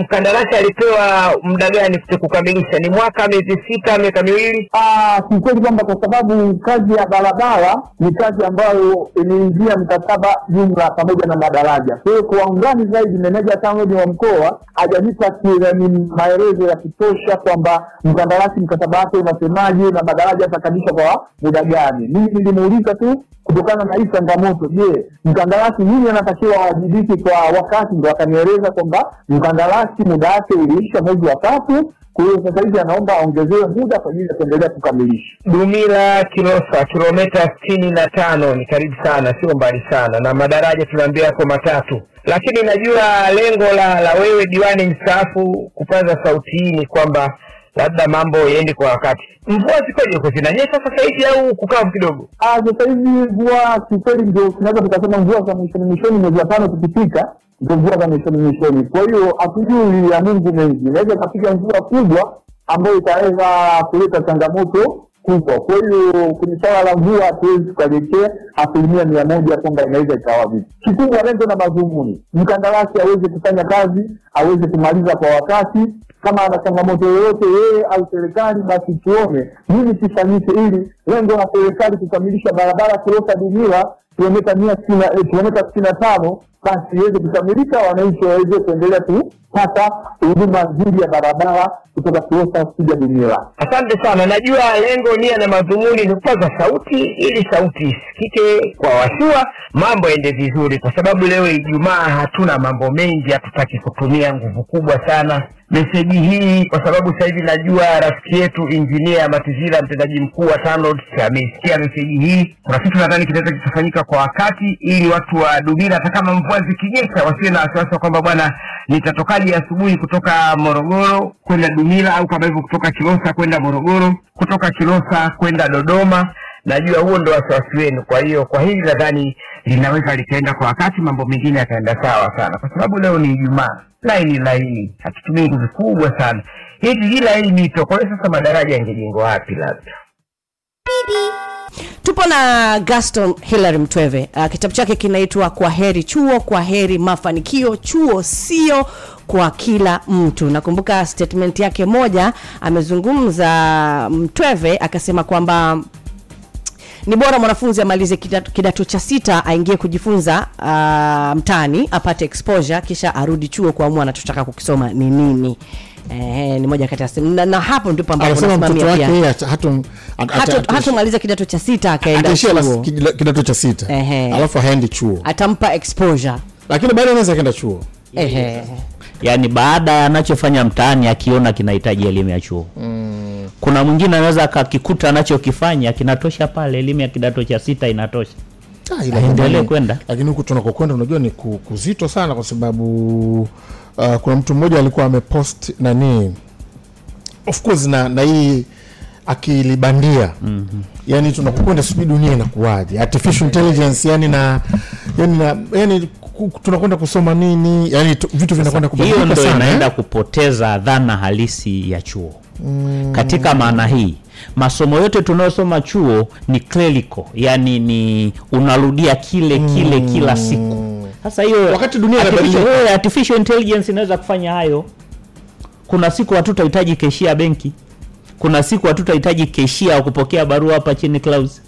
sasa unaenda kusoma ili weje kwa hiyo msingi ni kwamba kuna vitu ambavyo kwa sasa kuna watu watahitaji wakavisome. Mojawapo ni jinsi gani ya kuyasimamia hayo marobots yaani maanake tutahitaji watu wachache wa kuyasaidia hayo yafanye mm. kazi. Sasa ukienda kusoma kazi ya hayo ili weje inabidi usome kuyasimamia hayo.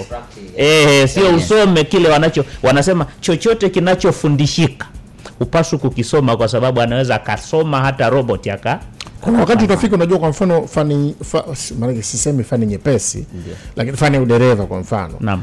na haya magari ambayo yanaji- yanajiendesha, yeah. unaingia una, unasema gari inakwenda zake. Unajua? Yeah. eh, nimeona nimeona kwa mfano kwenye kuna siku nilikutajia feti ile inaitwa mm, inaitwa nini? Nimeisahau ile. Kuna app moja yani unaweza ukadesign vitu. Yani wewe sio mchoraji sio designer Mm. lakini una type. Unaandika unachokitaka. Yenyewe inachora. eh, yani unasema mfano unasema nataka nyumba ya vyumba sita uh, ya rangi sijui ya bluu iwe na nini basi alafu ukiklik pale m- inaitwa mid journey hiyo hiyo hiyo app. Ukiklik pale baada ya muda fulani ile nyumba inatoka. Eh. ya kile ambacho wewe umekitaka na, na ni best. Kwa mfano unaweza ukataja unaweza ukachukua ukasema ukataja brand yote ya gari.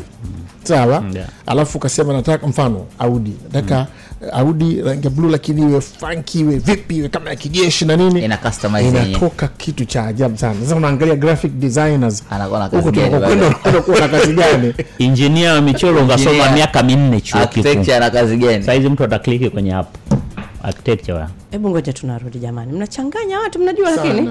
Ah, yani msingi ni kwamba yote mazuri ya Subhanallah walhamdulillah La ilaha illallah wallahu akbar You can say it once or a hundred times or more. You'll feel a peace inside and it'll open every door. That's the power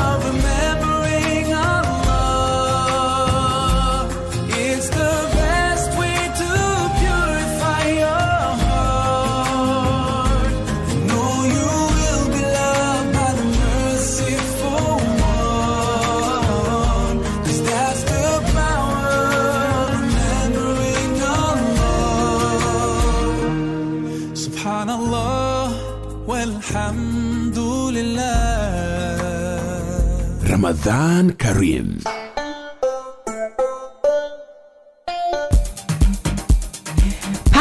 Breakfast ya Clouds FM 88.5 Dar es Salaam. Tunasikilizana pia kupitia kwenye YouTube channel ya Clouds Media. Naitwa Feti, niko na Masud Kipanya, yuko na mzee wa kaki, lakini sio pesa. Mzee wa kaki manake bahasha ya nini? Hiyo hapo. ya- bahasha si hapa bana. Zetu nini? Certificates. Eh, na vyeti vyeti vyake Bwana Stanley yuko lakini ungekuwa unabadilisha hii bahasha kila baada ya muda au kama unachoka unakasirika eh? Unajua basi nauli ulionipa juzi mimi niliamua kuitumia. Basha shingapi bwana walipokuwa basha? mimi najua leo hawezi kuniacha Sikiliza hapa sisi clouds tuna bahasha zimeandikwa clouds. Tena zitakupa ujiko. Ba- ut- Mpe sasa. Sawa basi mimi nitashuka pale chini nitashukuru sana. Kwa dada. Clara Eh, pale. Kwa dada Clara Masudi ameniambia unipe bahasha. Nitakuelekeza sehemu ambayo utakwenda. Sawa. vyeti vyako. Gaston Mtove ni mwandishi wa kitabu ambacho kinaitwa Kwaheri Chuo, Kwaheri Mafanikio, chuo sio kwa kila mtu, na amezungumza machache, lakini ndio yaliyobeba dhana ya kitabu hiki.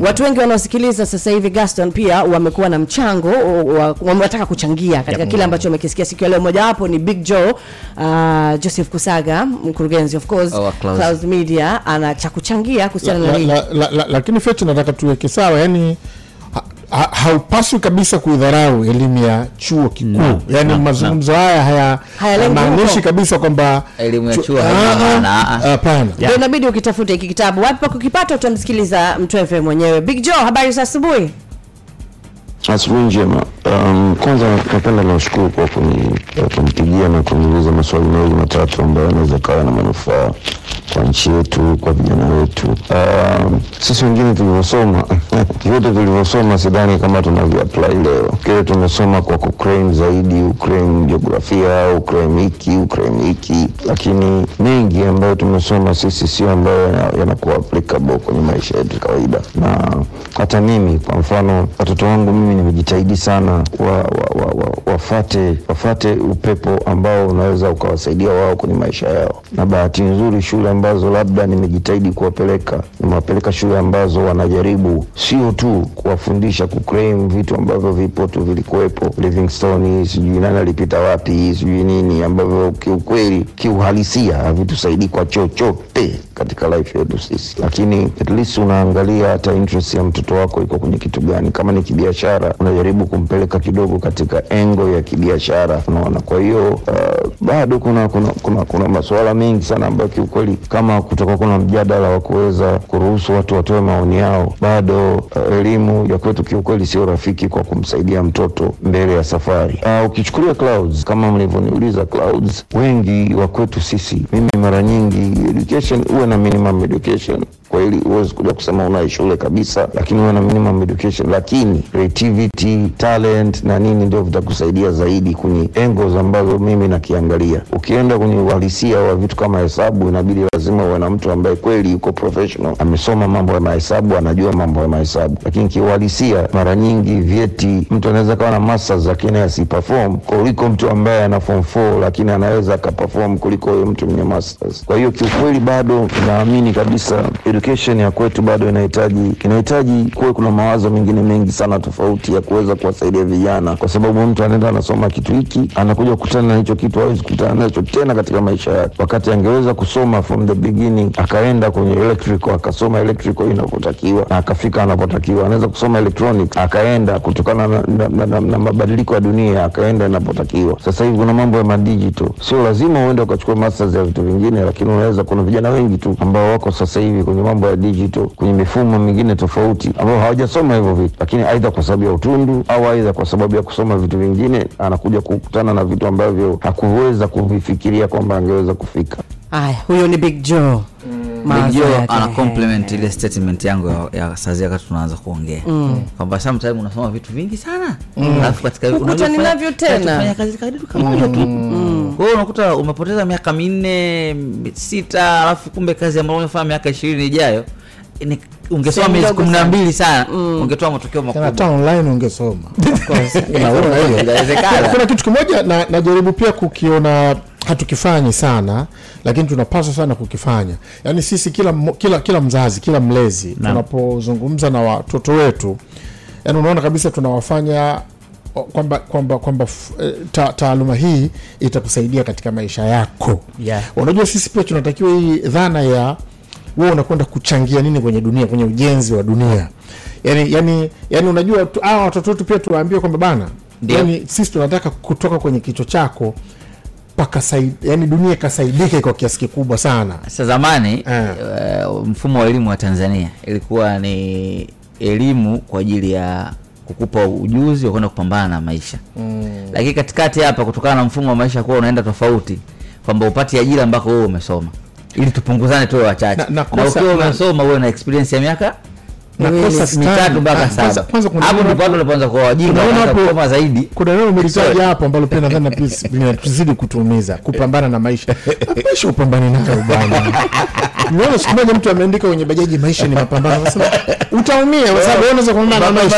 Unabeba silaha gani kwenda Eh? Moja silaha ni elimu utachoka Uh, mtweve kitabu kinauzwa kiasi gani kitabu kinauzwa kwa shilingi elfu kumi na tano kumi na tano na Naam. najua utataja namba ya simu Naam, bila Sawa, shaka, lakini yeah. kwenye bookshops baadhi kimeshaanza kwenda hapana bado Nakiuza kwanza mwenyewe, kimetoka? yeah. Utaki Kwa sasa kuwatumia nauza mwe- ah, no nitatuma lakini kwa sasa Mm. yani mpaka hii miezi miwili kuna kitabu kingine nakizindua cha lugha ya kienyeji Mm. sasa ninakipitisha hicho kwanza alafu baadaye ndo kuna, jamaa fulani ambao mi naenda kufanya nao kazi kwenye kitabu changu ambako mpaka leo hakijatoka kijazinduliwa lakini kitatoka. Ah, kuna jamaa wana, wanasambaza Okay. hivi vitabu nitakutajia baadaye isionekane nimewapa promo labda mkinilazimisha sana nitawataja Hapana, kwa kweli hiyo lazima Subiria tu aibu. kidogo. Lazima aibu. nalazimisha nitaje Niwataje? wao wao wana, wana mtandao mzuri sana okay. wana, yani wana mtandao yani hata sasa hivi huko na minyili. Mm, au kule kunaitwa nini? Kingira nini? Kingira mbango. kingira mbango. Huko kingira mbango.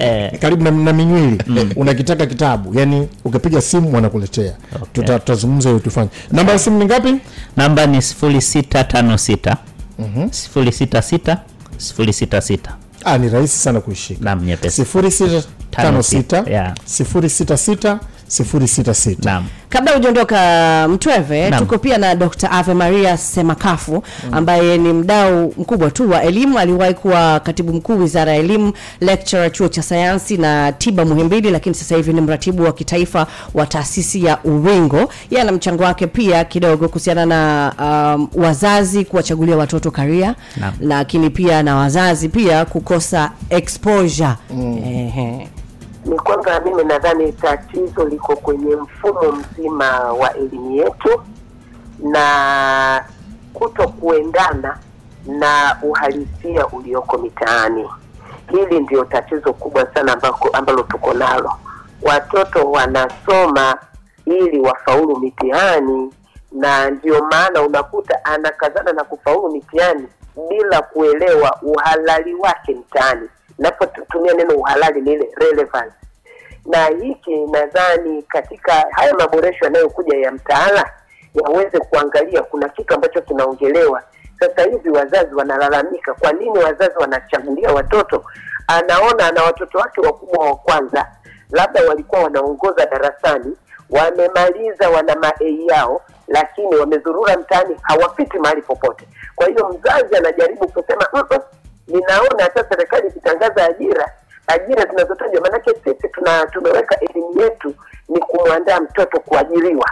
Kwa hiyo unakuta tunaona ajira zinazo zinazotangazwa na serikali maanake ndio mwajiri mkuu ni uwalimu na fani za afya.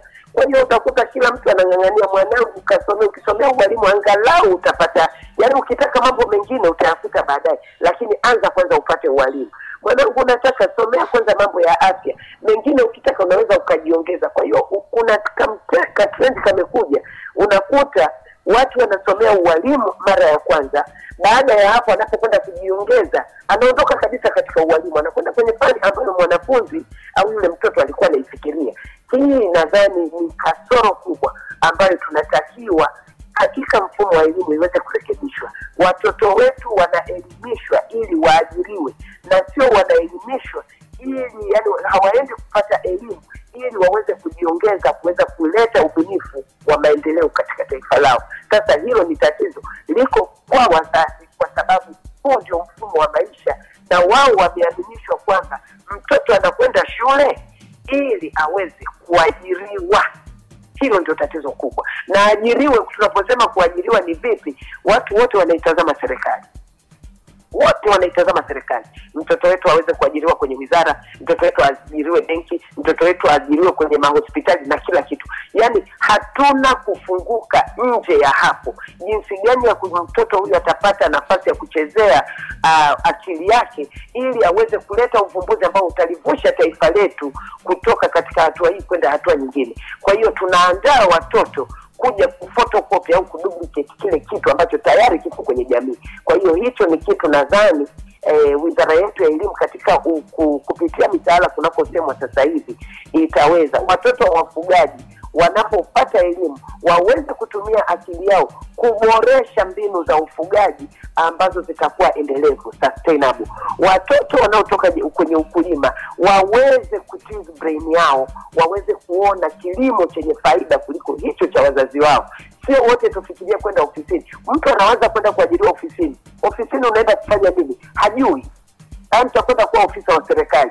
Ndio hiyo shida tulionayo. Kwa hiyo hata wakiajiriwa huko maofisini hawana tija kwa sababu hakuna ubunifu anakwenda e, babu yake alifanya hicho baba yake alifanya hicho na yeye anafanya hicho duplication of activities ambazo hazina kwenda mbele. Kwa hiyo nadhani hapo ni tatizo mfumo mzima na matarajio yetu.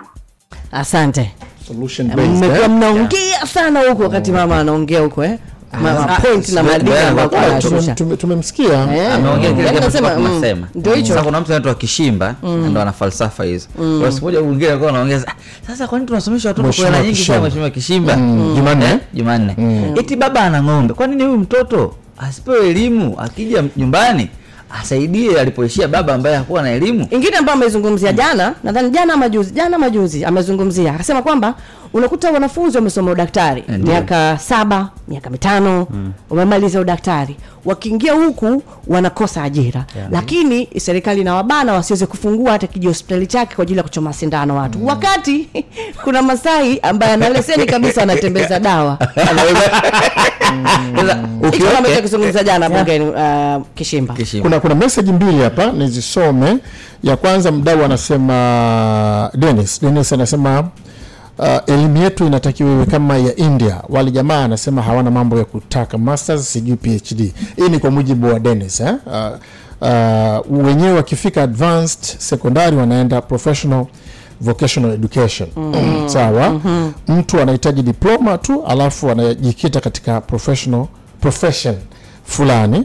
Uh, sio huku kwetu kila mtu anataka degree sijui masters. Lakini mdau mwingine mdau mwingine anasema sasa mtweve unapaswa kuwa specific. Yani unatakiwa ulenge kwamba hii hii hii, hii, hii dhana unaoizungumzia mm.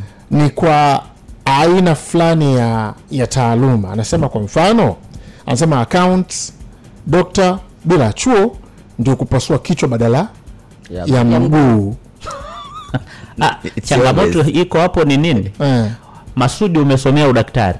Alafu unachukia vidonda utamani hata kugusa. Uh-huh. ile elimu ya udaktari haikuwa yako.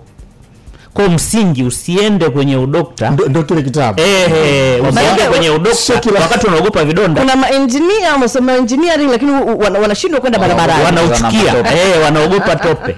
Na wewe unachukia kabisa kufundisha lakini umeenda kusomea digrii ya ualimu wewe ukupaswa kwenda. Mm. yaani tambua kwanza unapenda nini ndo uende kwenye hicho. Ndo msingi muktadha wa kitabu.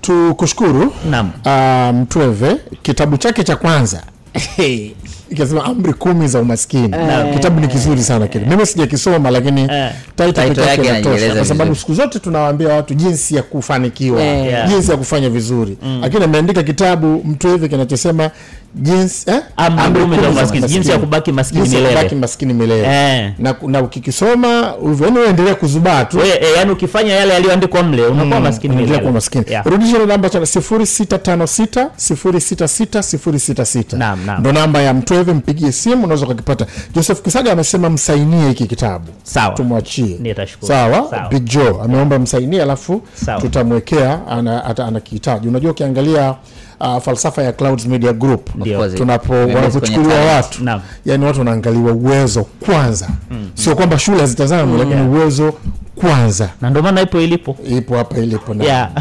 asante sana mtweve naam asante Power breakfast. anauliza? Manake mwenyewe hapa nilipo najishangalia. Huyu aliokuwa anatafuta bahasha jana na juzi. Ndio ndio kalashavu mi namwangalia tu brand manager hapa. I have no idea. No, na, namjaribu kusema kweli, kwa sababu kwa mamlaka niliyopewa na Clouds Media Group. Sawa? Hii nafa, pengine na, najaribu kum- namtest nione. Kwa sababu namwangalia Stan naona ana uwezo.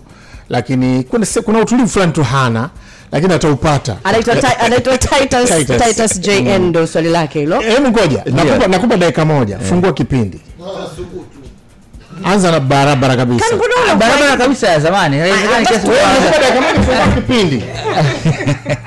Basi nashukuru sana unamshukuru nani? Unamshukuru nani? Msikilizaji Sikiliza bana. Wewe Karibu sana msikilizaji wasikilizaji FM. Sibi- sibi- sibi Stan, sibi. Stan. mwacheni Stan afungue kipindi. Haya tunashumu ni asubuhi si ndio? Utakosa, ka, utakosa kazi. I'm telling you. Sikiliza uh, karibuni sana wapenzi wasikilizaji wa Clouds FM popote pale mlipo. Hii ni pb kutoka Clouds FM na mtangazaji wako ni mimi Stanley William Shantiwa. Unajua kwa nini unafeli Eh. kwa sababu clouds huwa hatutangazi. Tunaongea. Ah. Lakini ukianza nam. Basi na mimi mtangazaji wenu. Mimi. Bana tuna mgeni hapa mwingine. Alikuwa yuko live masudi umeharibu kila kitu. Eh, umeharibu. Tuna mgeni uh, rahma.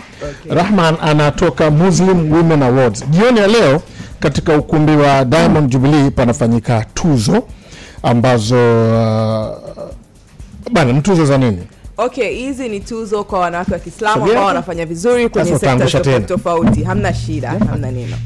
Um, tuzo hizi tulianza tulifanya mwaka jana na mwaka huu it's a second season ya, tu, ya tuzo hizi za wanawake na tunaangalia kada tofauti tofauti. Lengo ni kuinspire kizazi kijacho kinawatazamia uh, wanawake ambao wanafuata maadili ya kiislamu Mm. kupata role models. Kwamba um, kwa binti ambaye sasa hivi anatazama uh, aamini na ajue kwamba kuna watu ambao wamefikia wapofikia na wamefata maadili ambao ni mema. Sasa hivi tunahangaika sana na mmomonyoko wa maadili kwenye jamii yetu. Mm. tunapoongelea wanawake wa kiislamu ni wanawake tu ambao wanafuata miongozo ya kiislamu. Sio kwamba tumebagua kwamba hizi tuzo ni za wanawake tu ambao wa wa aina hii. Tuzo hizi tunatizama watu tofauti tofauti lakini kikubwa ni yule ambaye kwa sababu uislamu ni mfumo mzima wa maisha. Mm. ni mwongozo namna ambavyo mtu anavyoishi. Kwa hiyo sisi tunaamini kama binti wa kiislamu mimi binafsi naamini uh, uislamu haujanizuia mimi kufanya chochote ambacho nafanya. Nimesomeshwa na baba yangu nimefika mpaka chuo kikuu nimeendea ndoto zangu. Nilichosomea sio kile ambacho nafanyia kazi sasa hivi ni kwa sababu nilipewa u, uwezo wa kuwa ambacho mimi nataka kuwa. So the sky is the limit.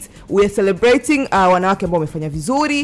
Uh, lakini vilevile tuna inspire kizazi ambacho kinakuwa sasa hivi kwamba hautakiwi kwenda katika mio, miongozo ambayo sio sahihi ili uweze kufikia ndoto zako. Kuna njia ambayo ukisimama nayo unaweza kufikia ambapo unataka kufikia na ukafanikiwa na ukawa yoyote yule ambayo unataka kuwa kuna, kuna makundi gani ambayo yani mtu anatuzwa kwenye eneo gani kwa sababu nakumbuka sisi juzi kati tulipokuwa unafanya malkia wa nguvu mm-hmm. kuna zile ndo zaitwa categories sindio yes. Nani mm, sijui nani bora Mm, fulani mm, huku mm. inakuwaje? Okay kuna tuzo za aina mbili kwa awamu hii. Kuna tuzo ambazo ziko ni nominees nominated. Mm. kwa hiyo kuna wale ambao wamechaguliwa na pale kuna categories 14 yes. Mhm. kuna categories 14 alafu kuna tuzo ambazo ni special categories. Mm. sasa zile ni watu ambao wame- wametuma recommendations. Kwa mfano sisi tunaenda kuongea na taasisi fulani. Wanamrecommend mwanamama ambao wao wameona wameona kwa muda mrefu ama kwa, ama kwa kipindi kirefu sana amekuwa akifanya vizuri Mm. kwa hiyo zile zimetoka kwenye kamati na taasisi tofauti tofauti Mhm. ambazo tulikuwa tunaenda kufanya research huku chini kwa Mhm. zile za kwenye nominated kuna zile tuzo za kawaida tu uh, kwamba kwa mfano kwenye biashara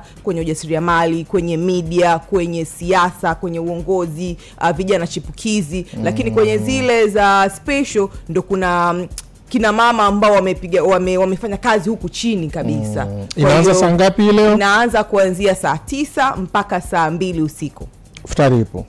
Iftari ipo kwa sababu tunataka kutakuwa kuna vitu vingi ambavyo vinaendelea kutakuwa kuna mawaidha kutakuwa kuna speeches tofauti tofauti. kutakuwa kuna panel discussion. Tunaangaliana hivi usoni. Kuna kiingilio? Uh, kiingilio kipo lakini kwa sasa hivi ticket zote ni sold out. Kwa hiyo yeah, ticket zimeisha. Okay.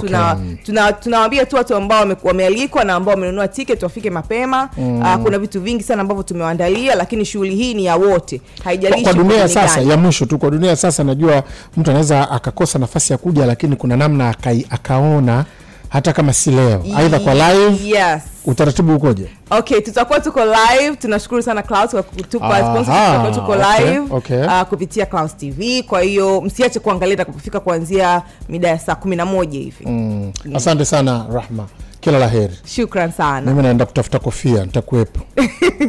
Asante sana. Haya Sam Sasali huyo hapa tayari ya- kwa ajili ya kudonoa na kudadi. Sam good morning. I'm fine, fine, fine. masudi uko vizuri? Mimi? Eh. atakuwa tu yuko vizuri. Eh, twende kwenye magazeti. Bana gazeti mwananchi ndo linaanza nalo. Twende. Limeanza na stori ambayo bwana we. Uh, inaonekana lina utata wake lina utekelezaji wake pia kidogo na mambo yake. mambo yake. Mheshimiwa makamu wa rais uh, philip mpango amesema amecharuka. Unajua kucharuka lakini? Au natumia tu maneno. Amecharuka sio ile amewaka. Amechefukwa. Ndo kucharuka. Ah, ah, sio amechefukwa. Ah. sio amechechamaa na kucharuka. Sio amewaka. Haya twende. Eh? aonya misafara ya viongozi kuwa kero kwa wananchi kwa kufungia barabara uh, kufungia barabara amwagiza igp wambura uh, makamanda wa mikoa nchini kutofanya hivyo. Masaa manne ni muda ambao ulitumika kule mwanza magari kupaki pembeni kusubiria makamu wa rais akiwa anapita Oh. anasubiria muda. Na hapo ukisema saa manne kama mfano anatokea tegeta. Kama tegeta alikaa masaa manne usitegemee kwamba alipaki posta naye alikuwa na masaa manne yani Oh. muda uliongezeka. Mwenye sapo aliapo ashafeli mtihani. Kama ule mtihani uje- kama umebeba dawa za mgonjwa mjamzito imekula kwake. Maana hiyo umetoka daa umefika tanga ujue. Hivi- yeah, hivi hivi unajua hivi viongozi wanajua maneno yanayotamkwa watu wanapokuwa kwenye daladala au sijui wapi. unajua wanajua una, una, unajua ile? Lakini sasa unakuta kosa sio la yule kiongozi. Ndio maana amezungumza. eh, ndio maana amesema amesema si sawa. Yaani kwa maana kwamba kama kuna uwezekano itafutwe namna ambavyo amesema dakika kumi sio mbaya. Watu kusubiri dakika kumi dakika lakini sio 4 hours. Yani sio sawa. Akubali kupanda helikopta. Helikopta sio unaangalia. Pia kipande helikopta tutaongea. Yani anatoka tu mwenge kwenda posta pande helikopta. Si tuna hasara gani la makamu wa rais akipanda helikopta kiongozi wa Ah, serikali? Hiyo hela inafaa kutueleza zahanati kituo cha hapo ndio shida inapoanzia masiku. Tunapoanza kujadili hela ya kufanya mambo mengine afu tunasahau muda watu waliopoteza. Pale inakuwa ni miscommunication ama inakuwa ni nini? Maanake masaa manne ni mengi kiukweli maanake mtu anaweza ni- tuna assume ni communication. Tuna assume ni communication. Kwa kati ya nani, kwa, kwa nani? Kati ya waongoza msafara na na- wanaokuwa na- msafara wa kiongozi. Sasa inawezekana ni kweli ratiba na nusu lakini ghafla amepigiwa mtu kiongozi simu na bosi wake. Kwa hiyo amekaa naongea ile simu bado anaandika zile notes.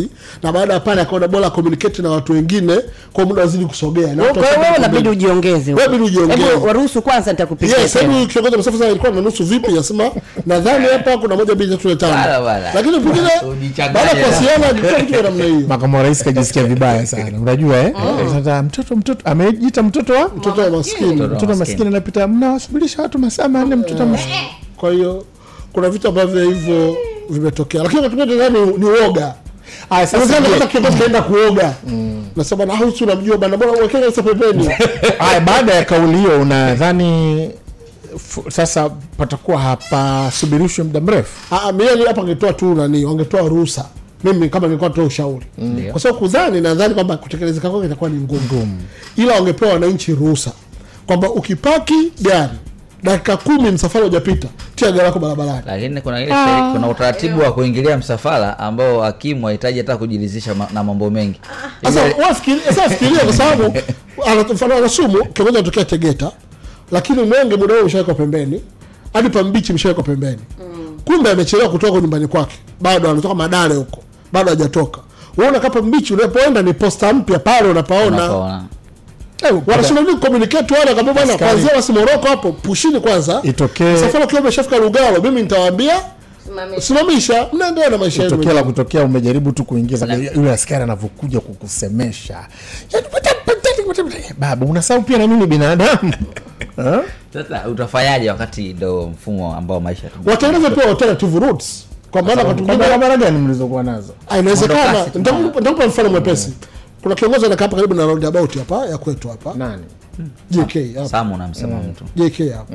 Wale jamaa ile Moze alipokuwa anasimamisha magari yalikuwa yanatoka ukitoka huku clouds kama unataka kwenda kule moja kwa moja unataka kwenda kule moja kwa moja walikuwa hawaruhusu. Ila anaruhusu kupitia kawe. Unanielewa?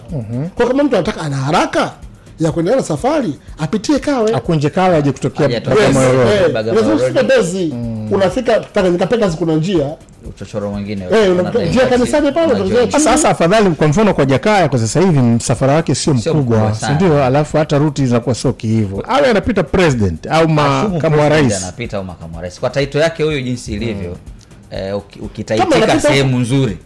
Yani unataitika mbele uende nyuma urudi unajua jua la saa jua la saa wako. jua la saa sita sam umepanda daladala hujapata siti. Na- pale uliposimama pale kuna dada akavaa kokoko kila saa anakukanyaga kanyaga. Alafu kuna vitu yani unajua unaweza ukasimama dadala daladala ukawa hujasimama wima. Umebanwa. Umebanwa namna kipara kimepigwa kimepigwa kipara achana nayo. Eh, unasubiri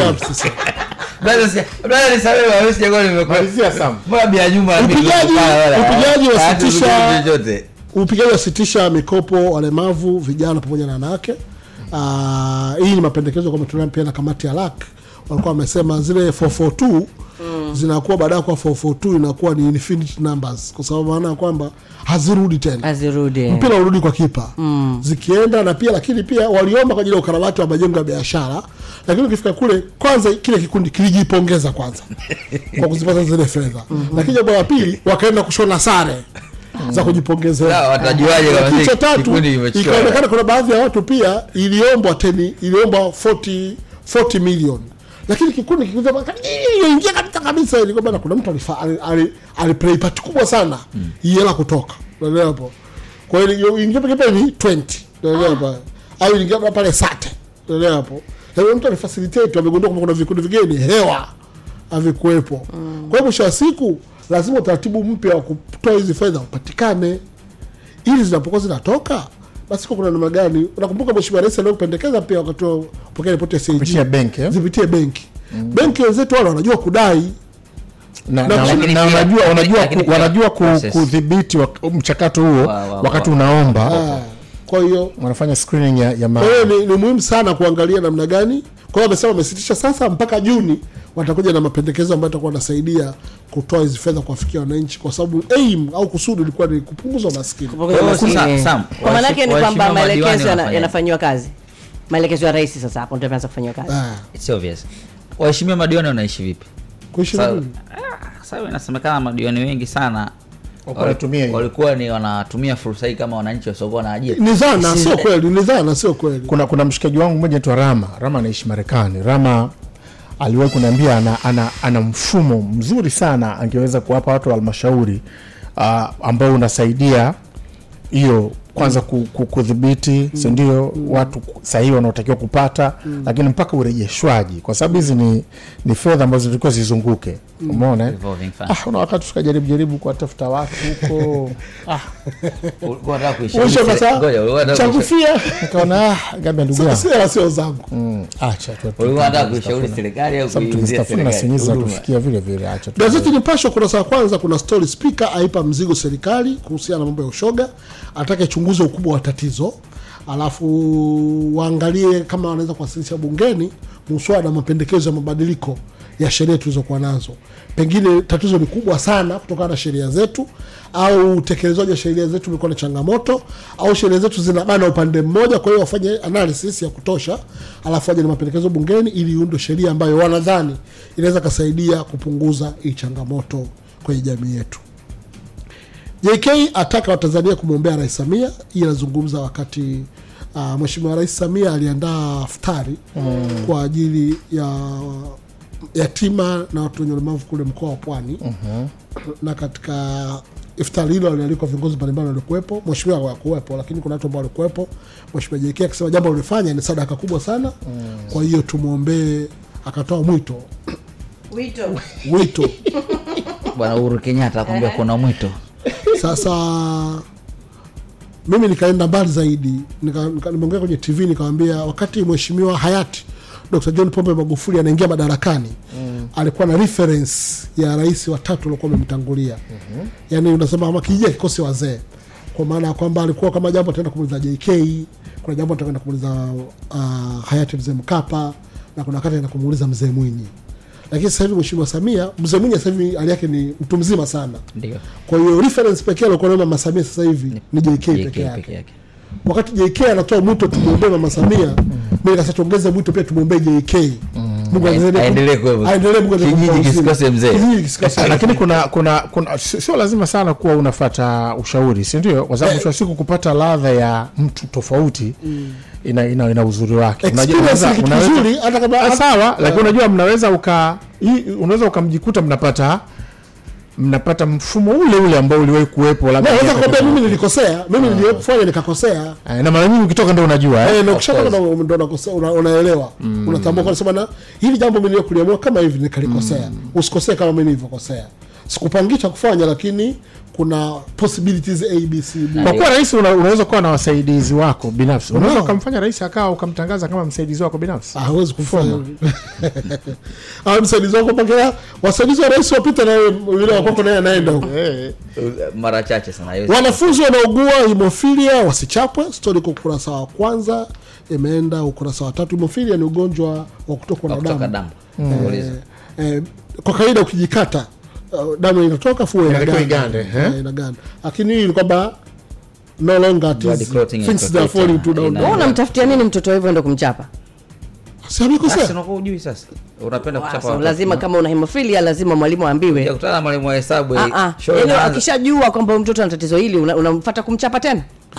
Wewe unafaa mchezo na walimu wewe show inaanza kipindi kinaanza na fimbo tisa za Mpaka kwa sababu watoto wetu wanaweza wakaanzishwa kusema wana hemophilia.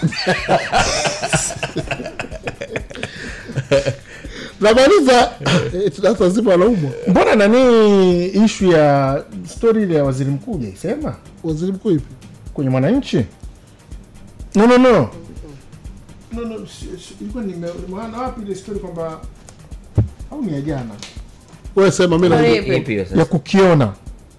Wakiona cha moto? Eh, wapigaji jana. ya jana wapigaji ya Mm. Kukiona cha moto. nimeshikwa sana na hiyo imeshika imenishika ya sana hiyo, eh. kwenye gazeti la mwananchi la jana. Au na la leo lipo? Uhuru usio kukiona anasema hakuna kigogo atakayesalimika. Eh, ndio maana mwananchi wako ameandika takiona cha moto. Kukiona. Eh. Lakini- sasa kwani ulikuwa unataka hii. Unataka uisikie no no no. Masudi anapenda vita na ukiwa unapenda vita wewe unakuwa mtu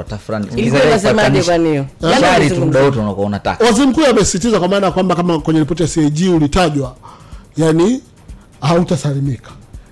Na eh, kulikuwa kulikuwa naongea kwenye TV kasema sasa itoshe ku, kutakana yani ripoti CAG inataja majina? Anataja nafasi. Hahitaji hahitaji hahitaji hahitaji majina. Inataja nafasi kwa maana wao wanachonajua nafasi ile kwa mtu kama ni atabadilika lakini nafasi bado nafasi bado ipo. Kwa hiyo ni hii serikali imewataka e, chama kimewataka waziri mkuu ametaka yani sasa hatua zinaweza kuchukuliwa kwa, masudi anachokitaka yeye kwamba yule naye acha kutaka anataka nini? Sindio tunaongezea? Yaani yeye anachotamani kukiona kwamba aliyeiba hela asiishie kufukuzwa. Yaani itokee sasa yule jaji jaji nani anaji- Kwanza yule wa, wa, wa, wa maadili. Sivangelelwa sijui nani anayewaapishaga yule. Akae sasa kwenye kamati yake ile sekretariat ya maadili amwambie wewe tulikuamini tukakupa mamlaka ukatumia ofisi vibaya. Sasa nanukuu kipengele fulani cha sheria na kuweka ndani miaka ili iwe fundisho kwako alafu hela? familia yako. Hela Na kwanza- kwanza watoe hela. Hela unarudisha. Wewe ukiiba wewe alafu ukienda kupumzika maanake umeenda holiday. Maana- na yule mwenzio naye anaibakia na ah, blaza alipiga kidogo. Ngoja mimi Yaani, nitafute engo yangu. nipige nyingi kabisa niondoke mara maskini wao wana- wao wana- wanachowaza wao kwamba nawe uwe huna ila stani unaweza ukakosa kazi Unajua hapo watu wanavyokuona hapa na bahasha zako hizi unaweza ukajiharibia Kwa nini? Mm. lakini tuendelee sa maliza tuondoke ameshamaliza Shamaliza. shamaliza Mm. nilikuwa namfikiria mtu mmoja jana um, aliwahi kutu alikuwa kwenye kwenye mfuko mmoja una hela nyingi mfuko hii ya taasisi mifuko mifuko, mifuko Eh. eh. Yaani nimependa kwa sababu muda bwana ni kitu kizuri sana. Ule mfuko umeisha na yeye yuko sasa anafanya kazi za kawaida. Nimefurahi. Kwamba yuko mfukoni. Nikwambia Masudi anapenda nongwa. Mtu wengi utamjua. Habari za asubuhi Mklauzania, karibu katika biashara 101 asubuhi ya leo. Mimi ni Ali Kashmiri. Waziri wa fedha na mipango Dr. Mwigulu Lameck Nchemba ameihakikishia jumuiya ya kimataifa kwamba serikali ya Tanzania itaendelea kuwekeza fedha za kutosha kwenye sekta ya kilimo ili kuongeza uzalishaji wa mazao, kuifanya nchi kuwa ghala la chakula duniani. Dr. Nchemba amesema hayo wakati aliposhiriki mdahalo wa viongozi wa ngazi ya juu wa nchi za Afrika kuhusu chakula na kilimo ulioandaliwa na taasisi inayojihusisha na uhamasishaji wa masuala ya kilimo barani Afrika, AGRA, jijini Washington DC, Marekani. Amesema kuwa serikali imeongeza bajeti ya kilimo kutoka wastani wa shilingi bilioni 250 hadi kufikia shilingi bilioni 950 katika bajeti inayotekelezwa hivi sasa, kwamba mwaka ujao bajeti hiyo itaongezwa ili kutimiza malengo ya serikali ya kuifanya sekta hiyo kuwa na tija. Katika bajeti inayofuata tunaenda kuvuka trilioni moja. Tunategemea bajeti ya kilimo iwe zaidi ya trilioni moja na itaendelea kuongezeka ili bajeti ya kilimo iweze kuwa e, ni bajeti kipaumbele kama zilivyo bajeti za sekta zingine, na pengine kuzizidi bajeti zingine kubwa, kwa sababu ya ajira kilimo kinachotengeneza kwa Watanzania walio wengi, uhitaji wa chakula e, Tanzania, Afrika na dunia kwa ujumla wake, lakini pia katika kuhakikisha kwamba eh, tunaongeza e, mapato ya- yanatokanayo na kilimo ambayo yanatusaidia katika eh, vigezo vingine vya kukua kwa uchumi na kuondoa umaskini kwa Watanzania. Mwenyekiti wa bodi ya wakurugenzi ya AGRA ambaye pia ni waziri mkuu mstaafu wa Ethiopia Haile Mariam ameeleza mikakati inayochukuliwa chini ya kuendeleza sekta ya kilimo kwa kuwahusisha vijana na kwamba mpango huo utakuwa ukiigwa na nchi nyingine barani Afrika. Mwaka ujao wa fedha, bajeti ya kilimo inatarajiwa kuongezeka hadi kufikia zaidi ya shilingi trilioni moja ili kuwekeza kwenye miundombinu ya kilimo ambayo inalenga kuongeza uzalishaji wa mazao ya chakula na biashara na kushirikisha sehemu kubwa ya jamii wakiwemo vijana ambao kupitia programu ya BBT Building Better Tomorrow iliyoasisiwa na Dr. Samia Suluhu Hassan. Tamati ya Biashara 101 inaweka nukta hapa asubuhi ya leo. Ni kusihi uendelee kusalia na Clouds FM. Mimi ni Ali Kashmiri, unisikiapo kuna jambo. Power Breakfast. Haya, tuna kama dakika moja tu hivi tuweze kuondoka hapa. Fabian Kapelo yuko Mtwara, anasema ili taifa ukisikia walioaminiwa wanavyolibomoa ili taifa, sijui dawa yao wanaoaminiwa jinsi ambavyo wanabomoa wana, wanabomoa taifa. William Ruta kutoka Bukoba nadhani anasema mikopo kwa sasa indeed kwenye kata wawape wanaofanya biashara na sio vikundi, this will bring impact kwa wanaofanya biashara na sio vikundi. na ndo, thimwa, kwa sababu kama ni startup hauna. Unafikiri- kutumia tu. unafikiri tatizo ni lengo? Yaani ni, ni hapa tu hizi njia zina yani hapa tu hapa hapa tulikokosa uadilifu ambako hatuwapi watu sahihi kwa kiasi kikubwa. Eh, ndo hiyo hapo ndo kwenye tatizo. Sasa kama mtu anafanya biashara stendi kila siku yupo na unataka kumuinua kweli atembee. Maanake si ndio mtu akutana naye Maana unamuona. eh unamuona. Biashara bwana hawezi kuweka chumbani. Ukatoboa katika kila biashara. Bwana Stan najua ni mgeni lakini ukiona unaongea nyanyua nani juu. Ukiona mtu njoo hapa Stan, Stan. ukiona mtu anafika hatua bahasha ya vyeti vyake anaishika hivi kaikunja hivi Ah, hapana. kaikunja hivi Eh. ujue kashakata tamaa Sunday Kido anasema hawa askari wanajitahidi kuonyesha heshima kwa viongozi, kwa hiyo hawawezi take risk kwa lolote, kwa hiyo wanatumia wananchi kama kava yao. Akaendelea kusema mawasiliano wanayokuwa nayo laki, wanakuwa nayo lakini mara nyingi yanakuwa hayako clear. Kwenye mabano anasema nadhani ni sehemu ya intelligence yao katika utendaji kazi. Okay. Sasa ikitokea kiongozi wao ni mwoga kama mimi, raia watakaa barabarani mpaka basi. mwanafunzi Mwanafunzi. anatafuta kazi Mtakarikaji, mzee wa bahasha Stan, Stanley eh, KP Masud Kipanya Kan alikuwepo hapa. Uh, Harry Mijinga producer pia wa Power Breakfast. Mimi naitwa Feti. Kazuzu anafuata hapa kwenye hili game. unakunywa? Ndio. Lakini